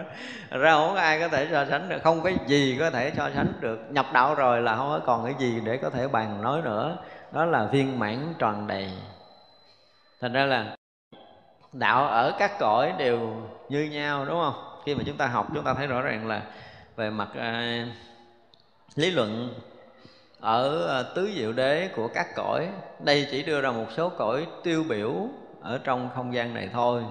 Chứ còn khắp ở thế gian này thì hằng hà, sa số, các cõi, chứ không phải là một cõi, nhưng mà cõi nào thì cũng có đầy đủ cái ờ, khổ thánh đế, khổ tập thánh đế, khổ diệt thánh đế và khổ đạo thánh đế. Tức là có đầy đủ bốn cái thánh đế, không có cõi nào không có. Trừ trường hợp là ra ngoài ba cõi thì nó mới thoát thôi chư phật tử, về tứ thánh đế ở chấn âm thế giới có bốn trăm ức mười ngàn danh từ như vậy, tùy tâm ý của chúng sanh khiến họ được điều phục. Chư phật tử, như cõi ta bà này, nói tứ thánh đế có bốn trăm ức mười ngàn danh hiệu cũng vậy, mười phương tất cả vô lượng vô biên bất khả thuyết thế giới tận pháp giới hư không giới trong mọi thế giới nói tứ thánh đế cũng đều có bốn trăm ức mười ngàn danh từ. Tùy tâm ý của chúng sanh khiến họ được điều phục. Đây là câu kết đúng không? Thế giới ta bà chúng ta cũng vậy và các thế giới chúng ta vừa học này cũng vậy cũng có những cái phương tiện cũng có những ngôn ngữ cũng có những danh hiệu. Và ngài dùng từ là mười à, phương tất cả vô lượng vô biên bất khả thuyết thế giới có nghĩa là thế giới muôn trùng ở mười phương thế giới này thì nó cũng có um, à, tứ thánh đế giống giống nhau. Hỏi khác ra tứ thánh đế là một cái lý luận chung của tất cả các cõi giới trong khắp pháp giới mười phương này. Thì khi nào mà một chúng sanh được thực sự giác ngộ được nhập đạo rồi thì phải nhập trong đạo đế hoặc là nhập trong cái diệt đế. Và cái diệt đế và cái đạo đế là một cái gì? Nó cũng đã hiện hữu ở khắp pháp giới mười phương này. Ở mười phương bất khả thiết bất khả xuân bất khả lượng của ăn hà sa số thế giới cũng đều như thế. Những ngôn ngữ nó cũng giống giống giống nhau chứ không có khác. Thật ra cái hồi chúng ta còn khổ thì chúng ta đi cõi nào cũng khổ. Đúng không? À, nếu mà chúng ta thoát khổ thì chúng ta đến cõi nào khổ cũng không có. Thật ra ở cõi của mình nếu mình mình còn khổ thì đừng có nói là chúng ta đi thế giới khác chúng ta hết khổ. Không thể có chuyện này. Ý của ngài văn thù muốn nói là như thế. À ra anh đừng có tưởng tượng là anh đi đâu để anh hết khổ. Gọi là cái gì đó? Cái câu mà nó lộ một cái sự uh, dám nói lớn lớn nó bị đòn. để mình dùng cái từ nào cho nó đàng hoàng một chút. Cái câu mà gọi là đới nghiệp giảng sanh. Cái câu đó nó lộ một cái gì đó mà mà, mà mình không dám nói nói ra cái ta đánh mình liền. Nó mất cái căn bản về hiểu biết sinh tử. Mà nói vậy dùng cái từ mất căn bản để cho nó nhẹ chút. Mất căn bản. Mất căn bản trong cái hiểu biết về sinh tử luân hồi. Chứ người ta hiểu biết căn bản rồi á thì đương nhiên tất cả chúng sanh sanh tử là đều đi bằng cái gì? Bằng nghiệp. Thì đương nhiên là đới nghiệp giảng sanh. Ai không đới nghiệp giảng sanh? Ai không đới nghiệp giảng sanh? Chỉ trừ là các vị đã sạch lậu hoặc rồi, thì người đó mà gọi là không đới nghiệp giảng sanh, đúng không? Hoặc là những cái vị bồ tát người ta đi trong các cõi gọi là không đới nghiệp giảng sanh, mà còn nghiệp thì còn cái gì? Còn khổ, còn nghiệp anh đi cõi nào anh cũng phải khổ cho nên đới nghiệp giảng sanh là còn mang khổ đi theo. Mang khổ theo là lên cõi phật cũng khổ nữa chứ, cũng phật đâu có ngăn cái khổ của mình được đâu. Có phật nào ngăn khổ không? Cái cõi nào đó tôi đến liền á. Nhưng mà đó giờ chưa. Tức là trong cái trong cái việc học đạo cơ bản mình cũng chưa thấy có ông phật nào mà chặn cho chúng sanh đừng có khổ một khúc. Chưa thấy. Không có cõi nào vậy hết trơn nên chúng sanh mang nghiệp theo thì mình xài cái nghiệp đó chứ vốn của mình mà đâu có xài tiền của ai được đâu. Mình có nhiều vốn, mình xài nhiêu à. Gọi là đới nghiệp giảng sanh, tức là mang nghiệp đi sanh tử. Dùng cái từ rõ ràng như vậy là còn sanh tử với nghiệp. Đó là một câu nói rõ ràng của chư tổ. Nhưng mà người sau này họ hiểu lầm cái câu này. Trời ơi, mang cái nghiệp chúng sanh mà tới cõi phật lần sau tôi không hiểu nổi thiệt rồi nha. Từ này khó giải thích thiệt. vậy mà cũng nói nghe được chứ tôi không hiểu sao. Vậy mà nhiều người nghe mà họ hiểu không biết họ tin sao hiểu sao thì tôi không biết. Nhưng mà còn đã còn mang nghiệp thì chắc chắn là khổ tiếp nối trong sinh tử chứ. Chứ kêu để tới cõi không có khổ, mang nghiệp mà tới cõi không có khổ, chuyện đó có không? Không có. Một cái phật tử mà học đạo cơ bản, bình thường họ phải hiểu ra cái điều này và họ phải giật mình với những cái lý luận mà mình đã học từ trước đến giờ, lệch lạc có đầu óc một chút, người ta sẽ thấy ra. Có một cái là mê tín, cứ cấm cuối mà làm, cứ kêu làm, rồi cứ nhắm mắt, nhắm mũi, làm bất kể suy nghĩ cái gì thì cái người đó thì chấp nhận. Còn mà thực sự học hiểu giáo lý của đức phật rồi, học rất là chuẩn mực, rất là cơ bản thì thấy rõ ràng. Còn chút nghiệp là còn khổ. Thì anh mang nghiệp anh đi đâu, anh không khổ. Đi đâu mà thoát khỏi cái thân ngũ quẩn giùm tôi. Thoát không? Anh đi cái kiểu nào thoát thân ngũ quẩn nói nghe coi. Mà chưa ra khỏi thân ngũ quẩn thì kiểu nào được gọi là hết khổ nói nghe coi. Có ông phật nào nói mà mày mang thân ngũ quẩn mày không khổ không? Không có chuyện này.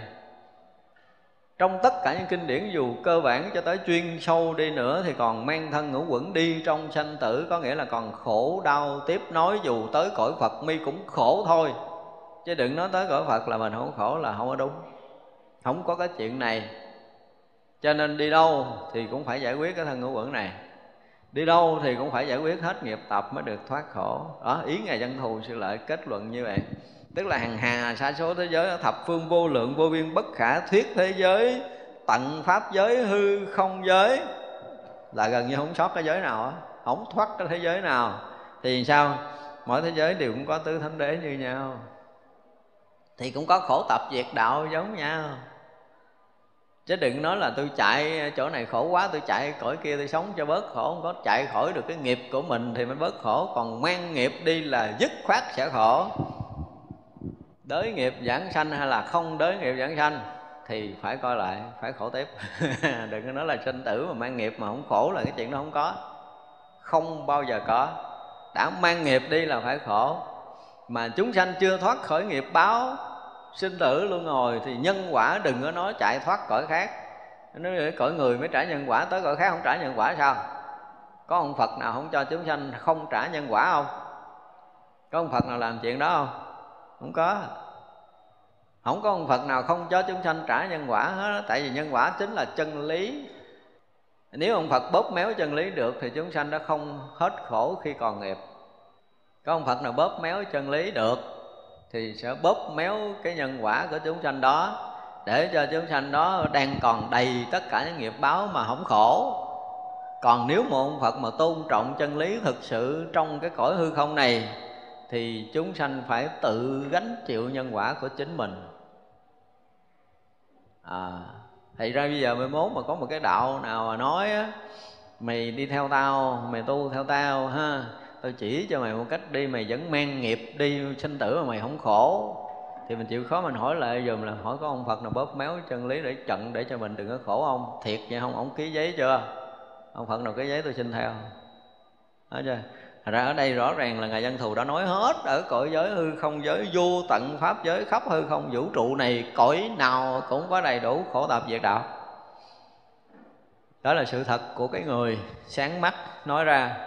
Nếu chúng ta tin chư Phật Tin cái năng lực của chư Phật gia bị cho Ngài Phổ Hiền Ngài Văn Thù nói lên chân lý nhiệm màu này Thì chúng ta tin chắc rằng Ở cõi mình tu để hòa nhập đạo lý là tốt nhất. Không tốt nhất là, là ngay tại đây hòa nhập chân lý đi.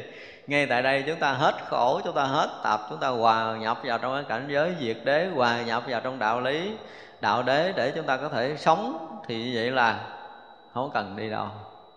Nếu mà chúng ta làm không được điều này thì dù có trôi lăn hoặc là dù có chạy trốn ở bất kể cõi nào thì cũng lẫn quẩn trong tứ đế là thôi chứ không có ra được đâu. Không có ra được. Đó là điều mà chúng ta phải thấy. Còn nghiệp thì phải còn trả cái nhân, cái quả của nghiệp báo mình làm. Chứ không thể nói nào mà mang nghiệp giảng sanh mà thoát khổ. Đó là điều mà chúng ta phải thấy. Đây là cái ý của ngài văn thù không? Thì như vậy là hôm nay chúng ta đã học hết được cái phẩm thứ 8 phẩm tứ thánh đế trong bản kinh hoa nghiêm. Tuần sau chúng ta sẽ học tiếp một cái phẩm mới. Bây giờ chúng ta nghỉ. Ha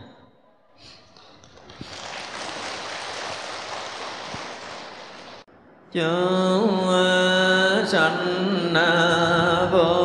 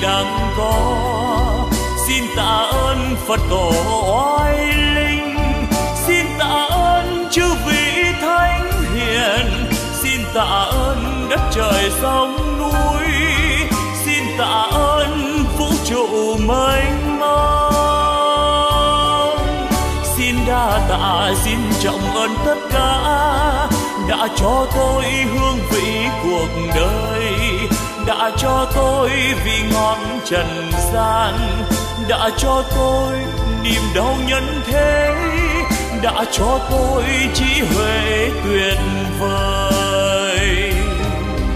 Để bây giờ đạo đời tỏ ràng ánh đạo vang tỏa khắp nhân gian. Ôi cực lạc, ôi niết bàn miên việt ôi thế giới muôn ngàn hoa rộ nở, âm nhạc reo vui khắp chốn trần gian.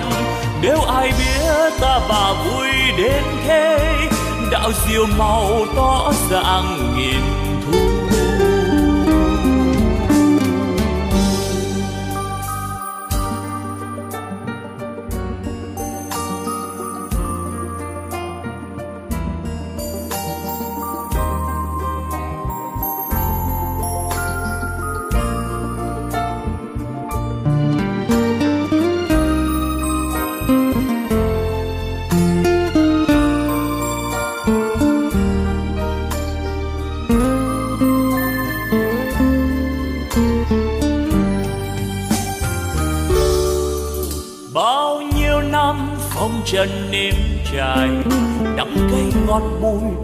để yêu thương. Ôi, nhân gian sao lắm mau muốn về. Đêm làm sao nhân thế yêu ơi? Xin tạ ơn những gì đang có. Xin tạ ơn phật tổ oai linh. Xin tạ ơn chư vị thánh hiền. Xin tạ ơn đất trời sông tạ ơn vũ trụ mênh mông. Xin đa tạ, xin trọng ơn tất cả đã cho tôi hương vị cuộc đời, đã cho tôi vị ngọt trần gian, đã cho tôi niềm đau nhân thế, đã cho tôi trí huệ tuyệt vời. Để bây giờ đạo đời tỏ ràng ánh đạo vang tỏa khắp nhân gian. Ôi cực lạc, ôi niết bàn miên việt thế giới muôn ngàn hoa rộ nở, âm nhạc reo vui khắp chốn trần gian. Nếu ai biết ta bà vui đến thế, đạo diệu màu tỏ ràng nghìn ai biết ta bà vui đến thế? Đạo diệu màu